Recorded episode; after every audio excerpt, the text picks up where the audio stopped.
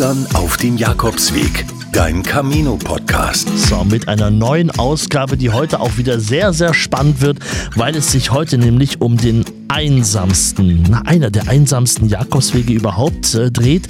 Es geht um den Pilgerweg der Einsamkeit. Dieses Zitat habe ich gefunden zu der Via della Plata. Darüber wollen wir heute reden und damit herzlich willkommen hier bei uns im Camino Podcast der Podcast, der sich um die Jakobswege dreht und äh, alles, was damit so dranhängt. Jeder ist ja gerne eingeladen. Du kannst gerne zuhören, wenn du sagst, du hast demnächst mal Lust, irgendwann einen Jakobsweg zu gehen. Oder auch wenn du selber sagst, Mensch, ich war schon mal unterwegs und irgendwie lässt mich das Gefühl einfach nicht los. Herzlich willkommen, das ist der Camino Podcast. Heute reden wir über die Via della Plata. Denn Jakobswege gibt es eine ganze Menge und einer, der wirklich von wenig Pilgern begangen wird, weil viele trauen sich das auch gar nicht zu, viele haben nicht die Zeit, das ist die Via della Plata. Der einsamste Jakobsweg überhaupt, so habe ich es zumindest schon mal gelesen. Und es stimmt, Frank ist heute mein Gast. Grüß dich, Frank, hallo. Hallo Markus. Hey, du bist diesen Weg auch erst gegangen vor gar nicht so langer Zeit. Würdest du unterschreiben, einer der einsamsten Wege? Absolut. Oder? Das war mit ein Grund, warum ich ihn gegangen bin. Naja, siehst du, für manche genau diese Entscheidung. 1007 Kilometer ist er lang, führt von Sevilla einmal nach Santiago. Und darüber sprechen wir heute über den Pilgerweg der Einsamkeit, die Via della Plata. Pilgern auf dem Jakobsweg. Dein Camino-Podcast mit Markus Poschlott. Und mit Frank. Frank, wer bist denn du? Sag mal. Ja, ich äh, bin gebürtig aus der äh, Aachener Ecke, bin 45 Jahre alt, bin äh, von Beruf Feuerwehrmann und ja, mich hat vor nicht allzu langer Zeit das Pilgern erwischt. Das kam Mach einfach gerne so. Sport, genau, mach Ah, ja. gerne Sport, fotografiere gerne, aber das Pilgern, das ist noch nicht so lange meins, aber das hat mich gepackt. Das hat dich gepackt. Äh, beschreib mal, wie war denn dein Leben vor dem Camino? Ähm, ganz normal bürgerlich aufgewachsen, eine Handwerksausbildung gemacht, bin Soldat gewesen, äh, zwölf Jahre, bin dann nach dem Wechsel in die äh, Feuerwehrlaufbahn eingestiegen und habe dann äh, 2000, Ende 2016 einen Burnout gehabt, Okay. was äh, ähm, mich zum Umdenken gebracht hat, was mich ein bisschen vorher auch schon, aber da vermehrt äh, Spiritualität äh, erkunden ließ und äh, unter anderem fiel mir dann auch Harpe Kerkeling. Ich bin dann mal weg in die Finger. Das Ja. war wahrscheinlich wie bei vielen für den Jakobsweg Ja. so für mich der Einstieg und äh, ja, also ich sag mal ein ganz normal bürgerliches Leben bis zu diesem Punkt. Das war bis zu diesem Punkt ganz normal. Wie es weiterging, da werden wir heute drüber reden. Ähm, zwei Fragen habe ich jetzt an dich. Warum bist du diesen Weg gegangen und warum bist du diesen Weg gegangen? Äh, zum einen, wie wir anfangs gesagt hatten, äh, es ist der einsamste. Ja. Oder einer mit der einsamsten. Ja, ja. Und ich habe äh, bis zu diesem Zeitpunkt tatsächlich die Einsamkeit gesucht, weil ich gesagt habe, ähm, ich will wissen, was es mit mir macht. Ne? Also wir sind immer leistungsorientiert in, der, äh, in unserer Gesellschaft unterwegs und äh, geprägt von, von Außeneindrücken und geleitet von Ängsten und ähm, teilweise übernehmen die sogar äh, die Kontrolle unserer Entscheidungen. Die Erfahrungen habe ich machen dürfen und ich wollte auf diesem Weg sehen, was er mit mir macht. An dieser Stelle mussten wir in dem Interview mal das Mikrofon tauschen. Es gab kleine technische Probleme, also nicht wundern. Frank klingt jetzt immer mal tontechnisch kurz ein bisschen anders. Es ist aber immer Frank. Und der erzählt weiter von seinem Weg auf der Via della Plata. Ich hatte halt nur mein Schulenglisch und kein, äh, spreche kein Spanisch. Und ja, alleine mit äh, diesen wenigen Tools zur Verfügung, mal so einen Weg zu gehen, das äh, war halt die spannende Aufgabe für mich, ne? oder das Abenteuer, was ich äh, mich stellen wollte, dem ich mich stellen wollte. Das war jetzt aber auch nicht dein erster Camino, ne? Nein, der erste war letztes Jahr Ende letzten Jahres äh, bin ich den Primitivo gegangen, als ersten. Hast du dir aber auch was zugetraut, du? Äh, ja, der Primitivo ist es geworden, weil ich äh, seit drei Jahren, als ich mit dem Wandern anfing, äh, in den Bergen zu Hause mich gefühlt habe und die mich irgendwie so angezogen haben. Und äh, ja, ich wollte was Ähnliches haben, was Vergleichbares. Und äh, als ich mir die Jakobswege angeguckt habe, welche es gibt, war natürlich der Primitivo so der, der dem ein bisschen nahe kam. Alternativ der Küstenweg, aber die Entscheidung fiel auf den Primitivo. Was hast du denn vorher für eine Erwartung gehabt, wenn du jetzt überlegst, versuch dich mal zurückzudenken, äh, wann genau warst du auf der Via della Plata unterwegs? Ich bin gegangen von äh, Ende April. Muss ich selber gerade gucken. Ja, ja. ich meine, es war, war Ende April und die Erwartung, ja, welche Erwartungen hatte ich? Tatsächlich bin ich versucht gewesen, ohne Erwartungen daran zu gehen, sofern man das kann. Mhm. Äh, wenn ich das mal vergleiche, der erste, der war bei mir so, dass ich äh, nichts planen wollte und mit der Angst konfrontiert wurde, eine Nacht bevor der Flieger ging und ich dann noch schnell das Hotel gebucht habe, damit ich wenigstens die erste Unterkunft hatte. Ah, okay, ja. Und äh, so schlug sich das auch durch auf dem ersten.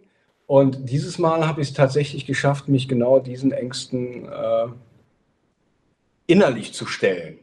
Na, also ich habe nichts gebucht, ich habe äh, nichts geplant, ich bin gelandet äh, in Sevilla, das erste, die erste Unterkunft hatte ich, weil ich zwei Tage da bleiben wollte. Mhm. Und danach habe ich gar nichts gemacht, sondern bin wirklich gelaufen. Ich hatte einen Biwaksack mit, sodass ich autark habe schlafen können, ja. was ich auch stellenweise gemacht habe. Und habe mich treiben lassen. Was nicht einfach war, denn äh, man hörte zunehmend auf diesem Weg, da ja Corona äh, so gerade das Ende bekam, äh, man müsse überall vorbuchen, man würde keine Unterkünfte ja. mehr kriegen. Ja. Und mit diesem Satz im Ohr und im Kopf war es stellenweise eine spannende Geschichte. Ja. Das Schöne ist, wir hätten uns ja fast noch getroffen, weil ich bin ja im März äh, die Via della Plata gelaufen. Deswegen äh, ist das jetzt auch gerade für mich nochmal so ein kleines äh, Rekapitulieren, was da eigentlich alles so passiert ist in dieser Zeit. Also auch ganz spannend. Und das mit Corona kann ich tatsächlich sehr unterschreiben. Äh, ich, hab, ich kann dir sagen, wie oft ich in einer Herberge übernachtet habe. Das war also nicht so oft weil es tatsächlich die Plätze dafür nicht gab. Äh, wir werden noch darauf zu sprechen kommen, aber wir haben es ja schon gesagt, die, die, Schlussfolgerung daraus, dass es eben ein sehr einsamer Weg und nur drei Prozent aller Pilger diesen Weg gehen, ist natürlich auch, dass am Ende dann nicht so eine große Infrastruktur an Herbergen wie auf anderen Wegen der Fall ist. Ne? Wenn da jetzt nicht jeden Tag 500 Leute kommen, 200, 300, wie viel auch immer, dann brauchst du dafür die Betten natürlich auch nicht bereithalten. Und es gab halt Herbergen und manche Tage, da gab es halt sieben Betten.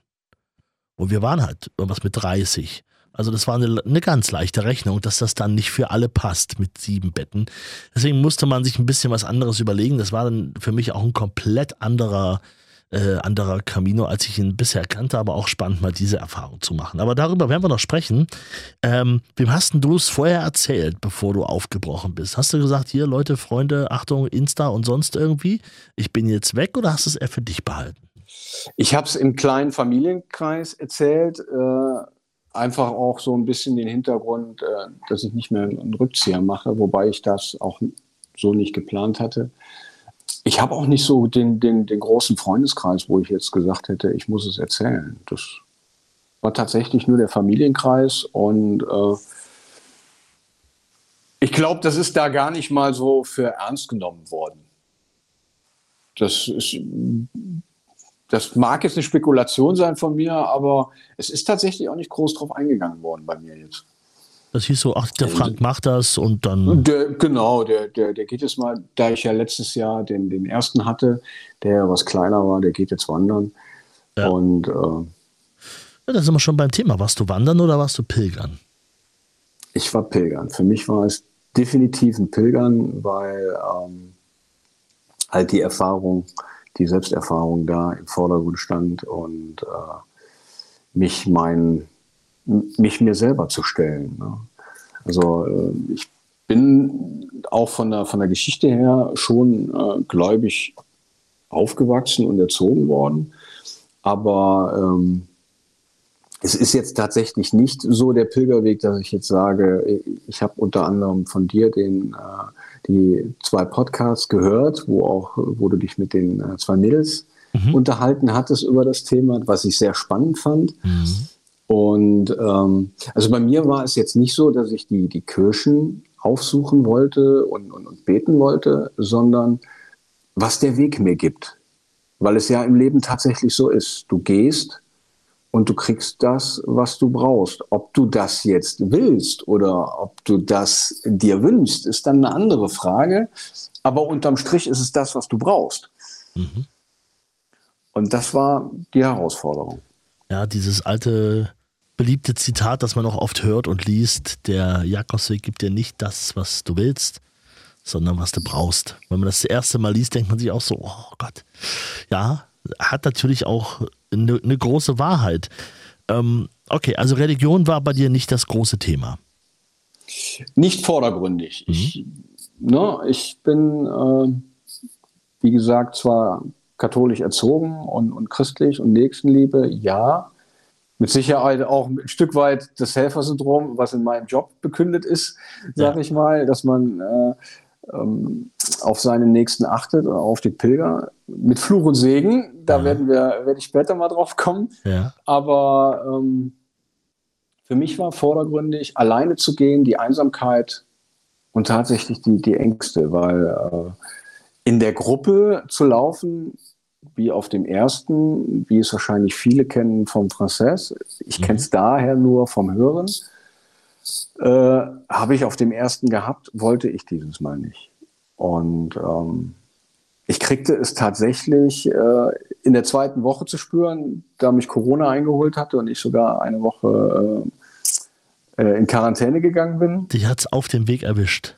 Mich hat es auf dem Weg erwischt und äh, okay. da kann ich auch im Nachhinein sagen, das ist Pilgern für mich. Also es gehörte dazu, Ach. auch wenn es nicht schön ist. Das hast du also auch akzeptiert? Ja. Vor Ort und äh, also ich kann mir vorstellen, beziehungsweise habe ich äh, in diesem Jahr auch mit einer Freundin telefoniert, die mich auch vom Jakobsweg anrief und sagt, ich habe jetzt Corona. Ich muss jetzt hier in einem Hotel bleiben und das ist doch gerade scheiße. Warum ja. gerade jetzt? Genau, das sind so die Gedanken, die einem da durch den Kopf gehen.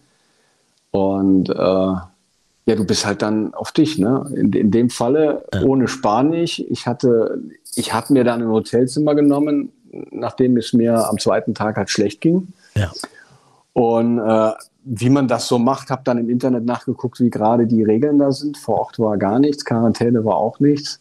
Ja. Fürsorglich erzogen, wie wir Deutschen wahrscheinlich sind, äh, ja. bin ich dann runter. Äh, Hallo, ich habe äh, gerade getestet, ich bin positiv, was muss ich machen? Äh, ja, nichts. Du kannst mit Maske essen gehen, ist alles gut. Alles über Hände und Füße war dann auch beruhigt. Eine halbe Stunde später kriegte ich einen Zettel auf Englisch getippt. Okay. Ich möchte mich darauf bitte äh, sieben Tage isolieren. Okay. Das war echt spannend. Das ja. war äh, eine, eine Selbsterfahrung. Aber um das Ganze positiv abzurunden, äh, angefangen von der äh, von, vom, vom Roomservice, die äh, jeden zweiten Tag mir Apfelsinen brachte. Ich hatte, glaube ich, nachher für fünf Wochen im Voraus Bett, äh, Handtücher und Seife. und äh, ich dann auch mit einer Übersetzungs-App mich, mich ihr verständigt habe und ja. äh, die mich dann sogar mal eine Stunde auf dem Balkon ließ, ja. äh, damit ich mal ein bisschen Ausgang hatte. Also ja gleichzeitig eine tolle Erfahrung. Ne? Also du bist alleine, der Weg, der fordert dich total. Und wildfremde Menschen nehmen sich dir an, obwohl sie dich nicht verstehen. Und mhm. äh, ich glaube, das macht es auch aus. Und das, äh, ich weiß nicht, ob es nur Spanien ist. Es, war, es ist für mich tatsächlich auch die erste Art, äh, Spanien zu bereisen. Ich war mal in Lorette Mar äh, ja. in meiner Jugend, aber das war es auch. das war der Schulausflug, ja.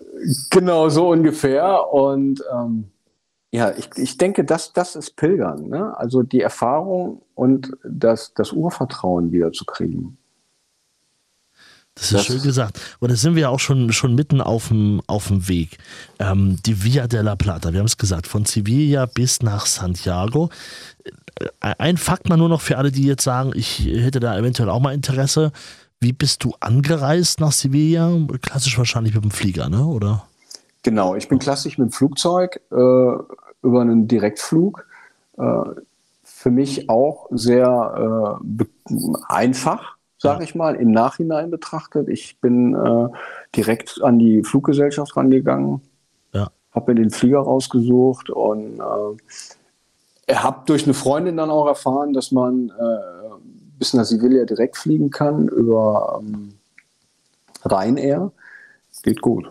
Ich bin dieses Jahr mit Lufthansa durchgeflogen, da haben wir sie nochmal alle benannt, die Direktflüge äh, anbieten. genau, dann, dann, dann, haben wir, genau, dann haben wir jetzt keinen. Äh Nein, ich will das bloß immer so sagen, weil das ist, war tatsächlich gar nicht so leicht und ich bin auch äh, öfter schon mal, bin auch nach Madrid gerne geflogen oder mit dem Zug nach Sevilla. Das ist nämlich äh, eine Strecke, die erstmal auf den ersten Blick recht lange ist, aber der Zug brettert da einfach mal durch, hält, glaube ich, nur in Granada und man ist da relativ fix und man hat schon mal nochmal so ein anderes Gefühl fürs Ankommen, finde ich auch mal ganz spannend, letztes Stück mit der Bahn zu machen. Aber gut, Sevilla kann man gut erreichen, also den Punkt können wir abhaken.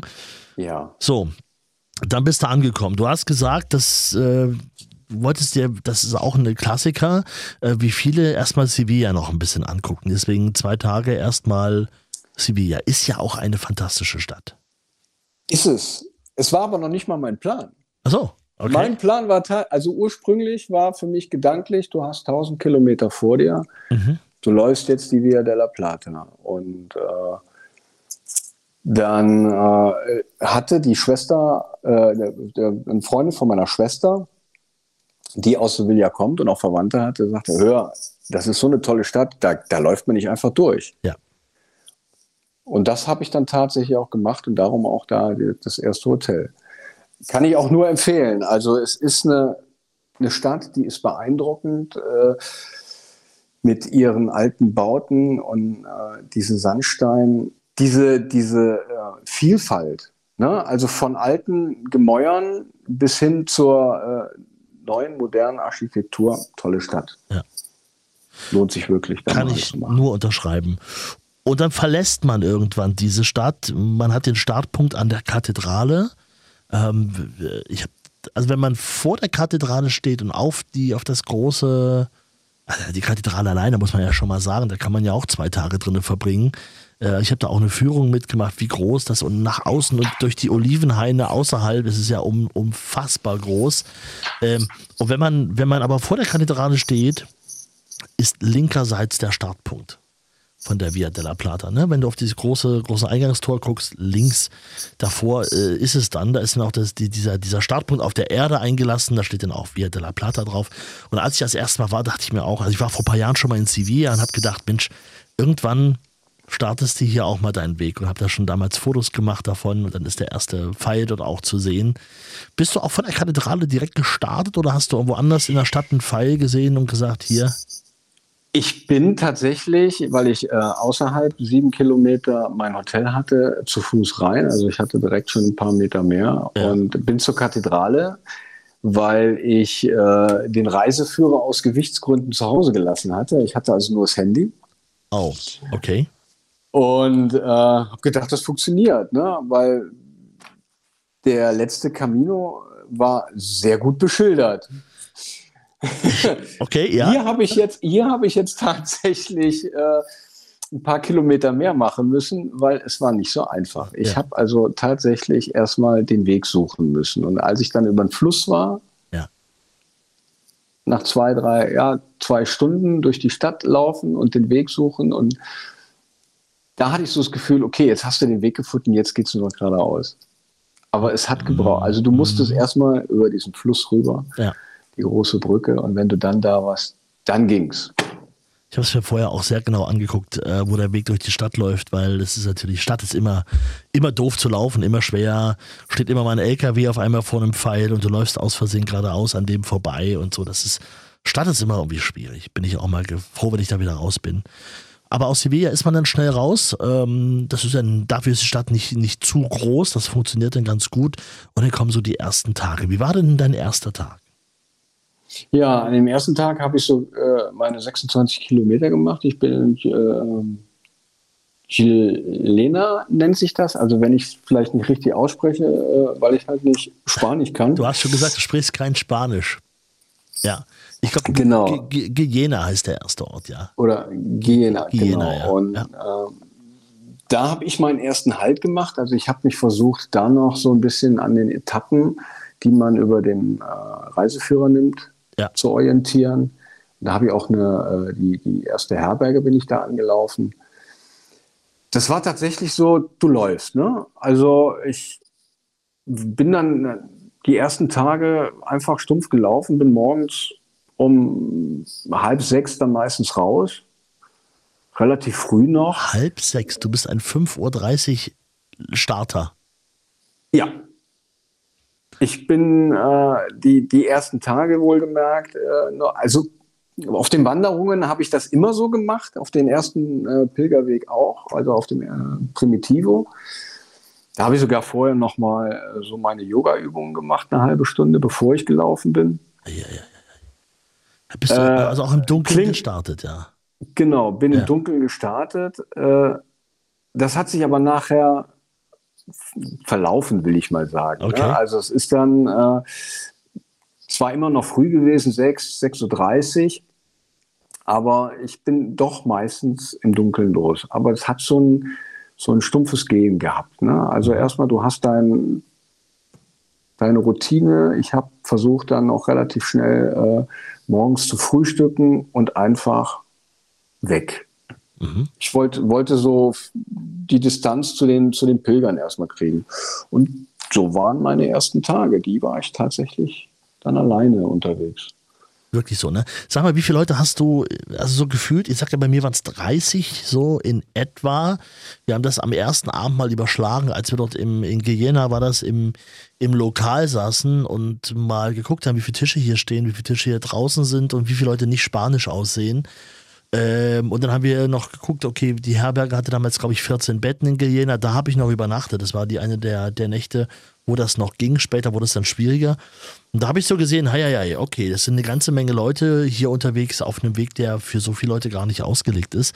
Weißt du noch, wie das bei dir die ersten Tage war? Weil ich frage speziell nach den ersten Tagen, weil es sah drei, vier Tage später schon ganz anders aus. Ich habe, äh, ja, ich habe deinen, äh, den ersten Teil der Via della Plata gehört und, und hatte halt auch den ersten Kontakt abends äh, mit, äh, auch in äh, Jelena, mit den ersten Pilgern, die dann halt sagten, ja, viele Leute, die unterwegs sind und ähm, mir ist es nicht so bewusst geworden. Mhm. Die Herberge war voll, Mhm. die Betten waren auch, wir hatten, glaube ich, ein freies Bett Mhm. in der Herberge. Aber so über Tag war ich alleine. Mhm. Dann ist mir mal ein Pilger, äh, dem ich entweder äh, aufgeholt habe oder der mich überholt hat. Meistens waren es dann die, die, die Radfahrer, Mhm. die schon mal, Ja. schon mal aufgeschlossen haben. Ja. Aber so auf dem Weg war ich alleine und habe tatsächlich nur viel die, die Einheimischen, ne? also die, die in den Orten waren oder auf den Feldern waren, die man mal gegrüßt hat. Aber Pilger waren immer, wenn, dann an den Unterkünften. Und ich würde sagen, ja, so zwischen 15, 20, aber dann halt verteilt. Ja, dann ist es ja auch, auch super. Ähm, es war, es war meine Erfahrung die ersten Tage und ich habe dann auch, das war auch so interessant, dass wir dann irgendwann gemerkt haben, ähm, mein, mein Pilgerfreund, den ich da kennengelernt habe, Bernd und ich, wir sind ja auch an einem Montag gestartet, so richtig schön klassisch deutsch. Freitag oder Samstag angereist. Ich bin schon Freitag angereist nach Sevilla. Dann macht man auch Samstag, Sonntag, Wochenende noch äh, Sevilla. Und am Montag starten wir dann. Weil die Frau in der Herberge in Guyena hat uns nämlich auch gesagt, morgen, also am, am Dienstag war das dann ja. Ja, also am Dienstag hat sie gesagt, äh, es kommen nur vier. Haben sich nur vier angemeldet und hier waren wir halt über 30. Und da habe ich schon gedacht, hm, vielleicht liegt es auch ein bisschen daran, dass man sich das auch immer sehr passend plant. Du hast das mal in einem deiner Ja. Podcasts auch erwähnt, dass, äh, wenn man klassisch Deutsch, äh, die Es- Deutschen dann Montag starten. Das ist Eine so der Vermutung. Klassiker. Eine Vermutung. Ja, aber als du das gesagt hattest, Äh, ich glaube, es hat mich ein bisschen dazu bewegt, äh, ganz entspannt einfach mal später zu starten mhm. und zu sagen, okay, du hast äh, eh die zwei Tage, die du dir da angucken willst. Und ich bin an einem Sonntag, genau, auf einem Sonntag bin ich in, äh, den hatte ich in Sevilla, bin samstags abends da angekommen. Ja. Und äh, bin dann also so, so ein bisschen rumgedüppelt. Ich hatte also zwei Tage, die ich da genossen habe und war dann dienstags. Dienstags. Ja, siehst du. Ja, das das hat es schon ausgemacht. Ja, kann durchaus sein. Und es war auch so ein, so ein blöder Gedanke, aber also während wir drüber nachgelaufen sind und drüber nachgedacht haben, haben wir so gesagt, ja, es kann durchaus, es kann durchaus wirklich eine Berechtigung haben. Logischerweise. Also warum auch nicht? Leute, die arbeiten müssen, haben ab müssen bis Freitag arbeiten und können frühestens dann in den Flieger steigen. Aber eigentlich. Und was wir ja äh, schon in den Tagen hatten, jetzt gerade um April rum, äh, das waren ja die Feiertage. Ne? Das heißt, ah, ja. Ostern. Viel, genau, viele äh, Spanier, die äh, dann natürlich ihre Ferien verbracht haben, gerade auch in den großen Städten, ihre Familien wahrscheinlich besucht haben. Ja. Die äh, Feierlichkeiten mit den Umzügen, die ja schon dort vor Ort waren, äh, dementsprechend waren die Hotels auch ausgebucht. Ne? Also man und, muss das wirklich sagen. Das heißt Semana Santa in, in Spanien und diese Woche vor Ostern, also diese Karwoche ist wirklich Ausnahmezustand. Vielleicht lässt es sich vergleichen mit demselben Aufwand wie Kölner Karneval, dass man weiß, dort ist auch alles zu in der Woche, dann machen die Amtsstuben, also wenn Guter, sie genau. wenn sie überhaupt aufmachen für zwei Stunden am Tag auf, aber eigentlich haben sie zu und so ein bisschen ist diese Karwoche auch davor, dass man merkt, vieles hat gar nicht mehr geöffnet äh, oder nur noch geringfügiger oder man muss sich echt kümmern und Hotels sind einfach mal alle ausgebucht. Ja. Das ist so die Situation, die es beschreibt, ja. So, jetzt, wir wollen natürlich, also ich würde gerne mit dir über jeden einzelnen Tag reden, aber dann sitzen wir hier in, in äh, sechs Stunden noch da. Das wird ein bisschen lang. Ähm, der Weg ist ja recht lang, wir haben es schon gesagt, ne? Also so über 1000 Kilometer. Wir sind gerade jetzt mal losgegangen. Die, du, die ersten Tage hast du schon so ein bisschen zusammengefasst. Nimm uns mal landschaftlich mit. Die ersten Tage äh, haben mich ja auch sehr, sehr überrascht und es gab immer so Momente, äh, die, bei denen ich dachte so, was ist das denn jetzt hier gerade? Zum Beispiel stand ich zum ersten Mal in meinem Leben allein vor einer Rinderherde, die mitten auf dem Weg stand. Es waren 40 oder 50 Tiere und ich wusste überhaupt nicht, was ich jetzt machen soll, weil da war kein Zaun, sondern die standen einfach dort. Und sie standen auch mit dem Hintern zu mir, sodass ich auch dachte, naja, würden sie mich angucken, würden sie wenigstens sehen, da kommt jemand und der schleicht sich jetzt hier vorbei, aber wenn man sich von hinten an so einem Tier nähert, weiß ich auch nicht, wie sie das so finden. Also Herausforderungen hatte ich in den ersten Tagen genug. Aber sag, wie war es bei dir? Ja, also äh, ja, landschaftlich traumhaft. Ja, ne? Also wenn man sich den, den, den Weg überlegt, äh, gefühlt alle 100 Kilometer ändert sich das Landschaftsbild. Ja. So, und äh, du hast halt gerade diesen, diesen ersten, ich will jetzt nicht sagen Wüste, aber es ist halt schon wirklich trocken, ja. mediterraner Stil und äh, ja, Spanien bekannt für ihre ähm, für ihr gutes Fleisch. Ja. Jetzt, ne? Hoffentlich hört kein Veganer zu. Aber ähm, auch die werden das verstehen, ja. Äh, sie haben halt diese großen Weiden, äh, wie man es vielleicht nur aus Filmen kennt, äh, wie ich es aus den texanischen Filmen kennt. Und äh, es ist beeindruckend. Und so wie du beschreibst, du gehst äh, durch, ein, äh, durch einen Abschnitt äh, über ein Lochgitter oder über ein, ein, ein, ein, ein Gitter ohne Zaun und ja, hast das Gefühl, du bist in einem Naturpark und auf ja. einmal steht eine Rinderherde da, ja. wo man sich, wo ich auch stellenweise immer, ich bin auf dem Land groß geworden, also äh, ich habe da schon so, so meine Erfahrungen vorher schon gehabt, aber ich habe schon geguckt, wo könnte der Bulle sein und ja. äh, von den, von den äh, jungen Tieren Abstand zu halten, damit man sich nicht mit den Müttern anlegt. Das, äh da bist du mir einiges voraus. Das habe ich zum Beispiel nicht gewusst. Ich bin dann einfach auch da rechts dran vorbei, äh, ganz langsam und habe den, ja, baba, habe ich ein bisschen bemerkbar gemacht, habe ein bisschen, ne, so, so ein bisschen Geräusche gemacht. Ähm, aber ich weiß auch von einer Pilgerfreundin, äh, jung, äh, jüngeres Mädel, die, da ist dann so ein kleiner, kleiner Bach daneben, also so, so eine Mulde zumindest gewesen, da war jetzt kein Wasser drin. Aber sie hat sich dann da reingelegt und ist dann da durchgerobbt. Weil sie Angst hatte, an denen vorbeizulaufen. Es war halt sonst niemand da. Ich dachte auch, wenn jetzt hier irgendwas passiert, ist ja auch niemand da.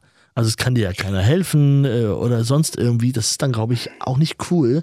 Aber ich glaube, die Tiere haben sich darüber, also es hat sich nur einer Gedanken gemacht an dem Tag und das war ich.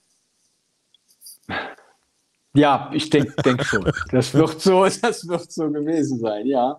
Aber ich kann das gut nachvollziehen, wenn man es nicht kennt. Äh, und äh, ich kann mich an Stellen erinnern, wo es wirklich eng war, äh, ja. ich, ähm, wo, die, wo die Tiere auch nah waren da gehe ich dann auch vorsichtig dran vorbei. Ja. Ne? Man, ich meine, es ist ein großes, äh, großes Tier ne? mit viel Gewicht. Ja. Da, äh, aber wie, wie mit uns Menschen, ne? wenn, wenn wir alles mit Respekt ja. und Würde entgegentreten, dann äh, geht da auch alles gut. Na, na, die aber, Natur, du hast es schon gesagt, ist einmalig, gerade auch in den ersten Tagen. Ähm, du hast von wüstenähnlicher, so ein bisschen Genau, ich habe Tage zuvor habe ich mal äh, halt das Wetter studiert und äh, ich war bin auf Facebook in den Gruppen gewesen, äh, unter anderem auch die für die Villa del Plata und viele Pilger berichteten äh, mit Regenfällen und durch Matsch und äh, ich hatte mich schon darauf eingestellt und nee, es war nicht so. Also die die ersten Tage war es echt trocken bis Ende der ersten Woche mhm. und äh, gefühlt, wenn ich sie zusammenziehe, komme ich vielleicht auf eine Handvoll Regentage. Also, während du das sagst, toi, toi, toi. krame ich mein Handy raus und zeige dir das eine Bild wo du auch sehr klar sehen kannst, wie tief meine Schuhe im Lehm waren. Und ich ähm, habe das in dem anderen Podcast über die Via de la Plata schon auch mal erzählt, dass ich auch nicht wusste, was Lehm für ein Gewicht hat. Also durch Schlamm ist jeder schon mal irgendwie gelaufen und man sagt dann so halt scheiße, ja, und dann macht man die Schuhe zu Hause wieder sauber. Aber Lehm, Alter, da machst du einen Schritt rein, dann da denkst du ja, du hast da jetzt so eine halbe Rinderherde dran. Ja, nicht ganz, aber es ist aber alleine schon das Gewicht und je nachdem, was ja. du für Schuhe hast. Jetzt muss ich sagen, ich bin mit meinen Bergschuhen gelaufen. Eigentlich wollte ich leichter haben. Ja. Und äh, wenn du aber nur einen einfachen Turnschuh hast, das, also ich kann mich an meine Jugend erinnern, ne? man läuft durch den Schlamm und dann bleibt der Schuh stecken. Ne? Das sind ja. natürlich die Momente, die man dann verfluchen möchte. Und das war eben Schlamm, aber es war eben nicht Lehm. Also das habe ich nochmal gemerkt. Ich bin auch über, über ein so ein Feld musste ich mal laufen und das war auch lehmig. Alter, also selten habe ich so geflucht wie dort. Ne? Also du hattest viel Glück mit dem Wetter, das ist gut, weil ich habe es tatsächlich, die erste Woche hat es bei uns, glaube ich, fast jeden Tag geregnet und wir haben immer überlegt, wo wir noch lang gehen können, um Alternativen zu haben. Ich habe natürlich deine, ich habe natürlich deine Social Media so ein bisschen äh, verfolgt mhm. und äh, das war auch immer mit ein Stück weit äh, ein Anhaltspunkt. Ich habe ich habe mich auch damit auseinandergesetzt und mit dem Regen so und, und dachte so, was machst du, wenn es kommt und war auch äh, darauf vorbereitet. Aber ähm, ja. Man, das war, war mit Glück. Also ja, ja, das war einfach eine Und es gab auch manchmal so in den Herbergen oder, oder auch äh, in Restaurants haben dann auch Leute gesagt, also die dort äh, leben, äh, geht morgen die ersten fünf Kilometer bitte die Straße, weil es regnet und dieser Weg ist nicht passierbar und es macht keinen Sinn, den lang zu laufen. Okay, ja. ähm, und es war auch mal gut, da einfach drauf zu hören, weil äh, die N630 führt ja einmal komplett wirklich immer am Weg lang. Das ist die eine Nationalstraße, wann immer irgendwo was ist, man sich verläuft oder wie auch immer. Man muss immer nur gucken, wo ist die N630. Der Jakobsweg ist nie sonderlich weit entfernt. Oft ist es ja wirklich, läufst du 10, 15, 20 Meter parallel davon. Also wenn es mal außerhalb ist, wenn, wenn du mal sagst, du bist jetzt mal ein Stück von der Natur raus und bist auf dem Weg zu den Orten, die, die, die Straße schlingelt sich wirklich bis, bis kurz vor oben, bis kurz vorm Ziel damit lang. Ja, also ich meine, von der Orientierung her ist der Weg ja sowieso relativ einfach. Ne? Also ja. ich habe mich äh, von der Karte her, du läufst ja wirklich äh, entweder an Portugal vorbei, ja. gefühlt. Richtig. Ne? Beziehungsweise, wenn du dich nachher entscheiden musst, ob du auf den Camino Frances oder auf den Sanabres gehst. Ja. Äh, bei dem Sanabres läufst du ja wirklich, du läufst um Portugal drumherum. Ne? Also, genau, stimmt. Wir, wir werden darüber mal, mal später noch reden. Wir schlagen uns mal weiter durch. Also, die ersten Tage sind geschafft. Sag mal, wie viel bist du am Tag immer so, so was hast du verkalkuliert? Was ist so dein, dein, dein deine Wohlfühl äh, ursprünglich, ursprünglich war so meine Kalkulation zwischen 25 und 30 Kilometer. Ja. So. Äh, das war so, so angesetzt. Das habe ich auch äh, die, die erste Woche so äh, gehandhabt. Dadurch, dass ich dann äh, sieben Tage Zeit verloren hatte in um der mal, Quarantäne. Um mal in Ruhe über alles nachzudenken, ja. Genau, und äh, ich muss tatsächlich, tatsächlich sagen, das Schwerste für mich war, äh, nicht gehen zu können, Ja. was aber begründet war, weil ich ja noch eine, ähm, einen Charity-Lauf hatte, in Anführungszeichen. Ich hatte ja einen, Genau. einen Spendenlauf organisiert und für mich war der schlimmste Gedanke, was könnten die Leute denken? Ah, Und das hat mich tatsächlich dazu bewegt, ich wollte diese Woche aufholen, dass ich an Spitzentagen, also ich habe jetzt äh, den, während ich das Ganze mal Revue passieren lassen, meine längste Etappe waren 56 Kilometer und 13 Stunden. 56. Einer Kilometer. der, einer der, ich sehe an deiner Ja, Reaktion, das war auch der ein oder andere Pilger, der gedacht hat, der, der mich anguckt und sagte, Mensch Junge, wie? Ich so, ja, pausen und gehen. Es rächt sich aber, du kannst tatsächlich keine Zeit aufholen. Ich habe danach dann mal eine Tagpause gemacht oder habe auch mal zwei Tage Pause. Also es holt dich wieder ein. Mhm. Mhm.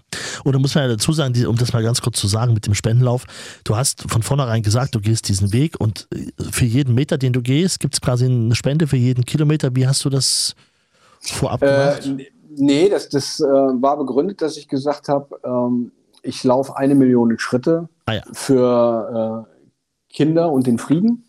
Mhm. Das war der, der Hintergrund.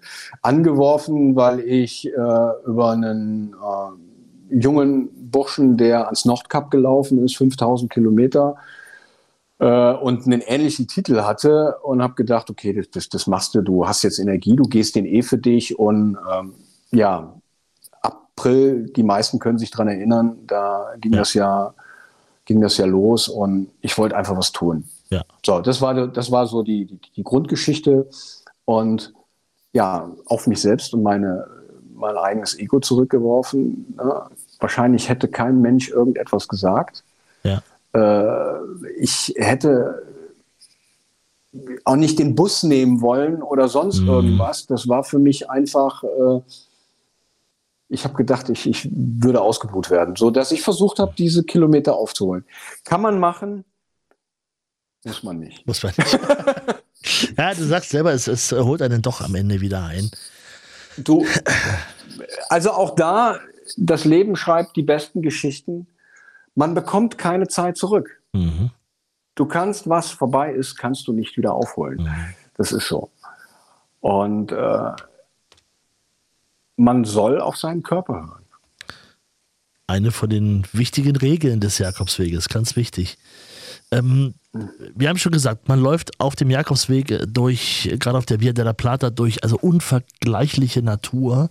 Ich kann auch die einzelnen Punkte gar nicht mehr ausmachen. Ich müsste jetzt wirklich im Telefon gucken, wann ich wo war. Äh, Ich habe es manchmal fotografiert, manchmal auch, auch nicht, weil ich einfach dachte, unfassbar schön ist das hier. Bitte, lass hier nie jemanden aus Hollywood langlaufen. Der würde sofort sagen, Jurassic Park, Teil 48 drehen wir jetzt hier, weil das waren so schöne Landschaften, die sich also auch dafür geeignet hätten, ähm, wo ich wüsste, was dann dort los ist an dieser Ecke und wie es dann die nächsten Jahre dort aussieht. Deswegen äh, bin ich halt froh, dass das den Pilgern und den, den Spaniern noch vorbehalten ist. Aber es ist wirklich so, äh, und ich bin jetzt nicht der Typ, der unbedingt jetzt mal stehen bleibt und sagt, oh, schön hier, weil irgendwie man hat schon sehr viel gesehen und manches gleicht sich auch, aber das hatte nochmal eine ganz andere Dimension. Also für mich war das ein unfassbar schöner Weg. Ja, kann ich so absolut unterschreiben. Ich bin jetzt auch keiner, der jeder Blume hinterherläuft, zumal ich meine Kameras, die großen, zu Hause gelassen habe. Ich habe nur eine kleine mitgehabt. Ja. Äh, landschaftlich sehr oft dann mit dem Gedanken, verdammt, Mhm. jetzt hätte ich doch, jetzt hätte ich doch gerne das, das bessere Equipment mit. Ja, Äh, aber wenn du, wenn du da so durchgehst und du bist alleine und du, du hast eine Schnur gerade, Feldweg, ja, du kommst dir vor wie in einem alten Western und du siehst, ja, genau. da muss ich ganz ehrlich sagen, das war schon äh, für mich das Größte, wenn du morgens früh losläufst. Die, der eine sagt, ja, du siehst ja nichts von der Landschaft, aber dieses äh, in dieser Stille, nichts zu sehen, nur den Weg ne, im, im, Lichtkegel deiner, deiner Kopf oder ich hatte eine Kopflampe und dann siehst du den Sonnenaufgang. Ja.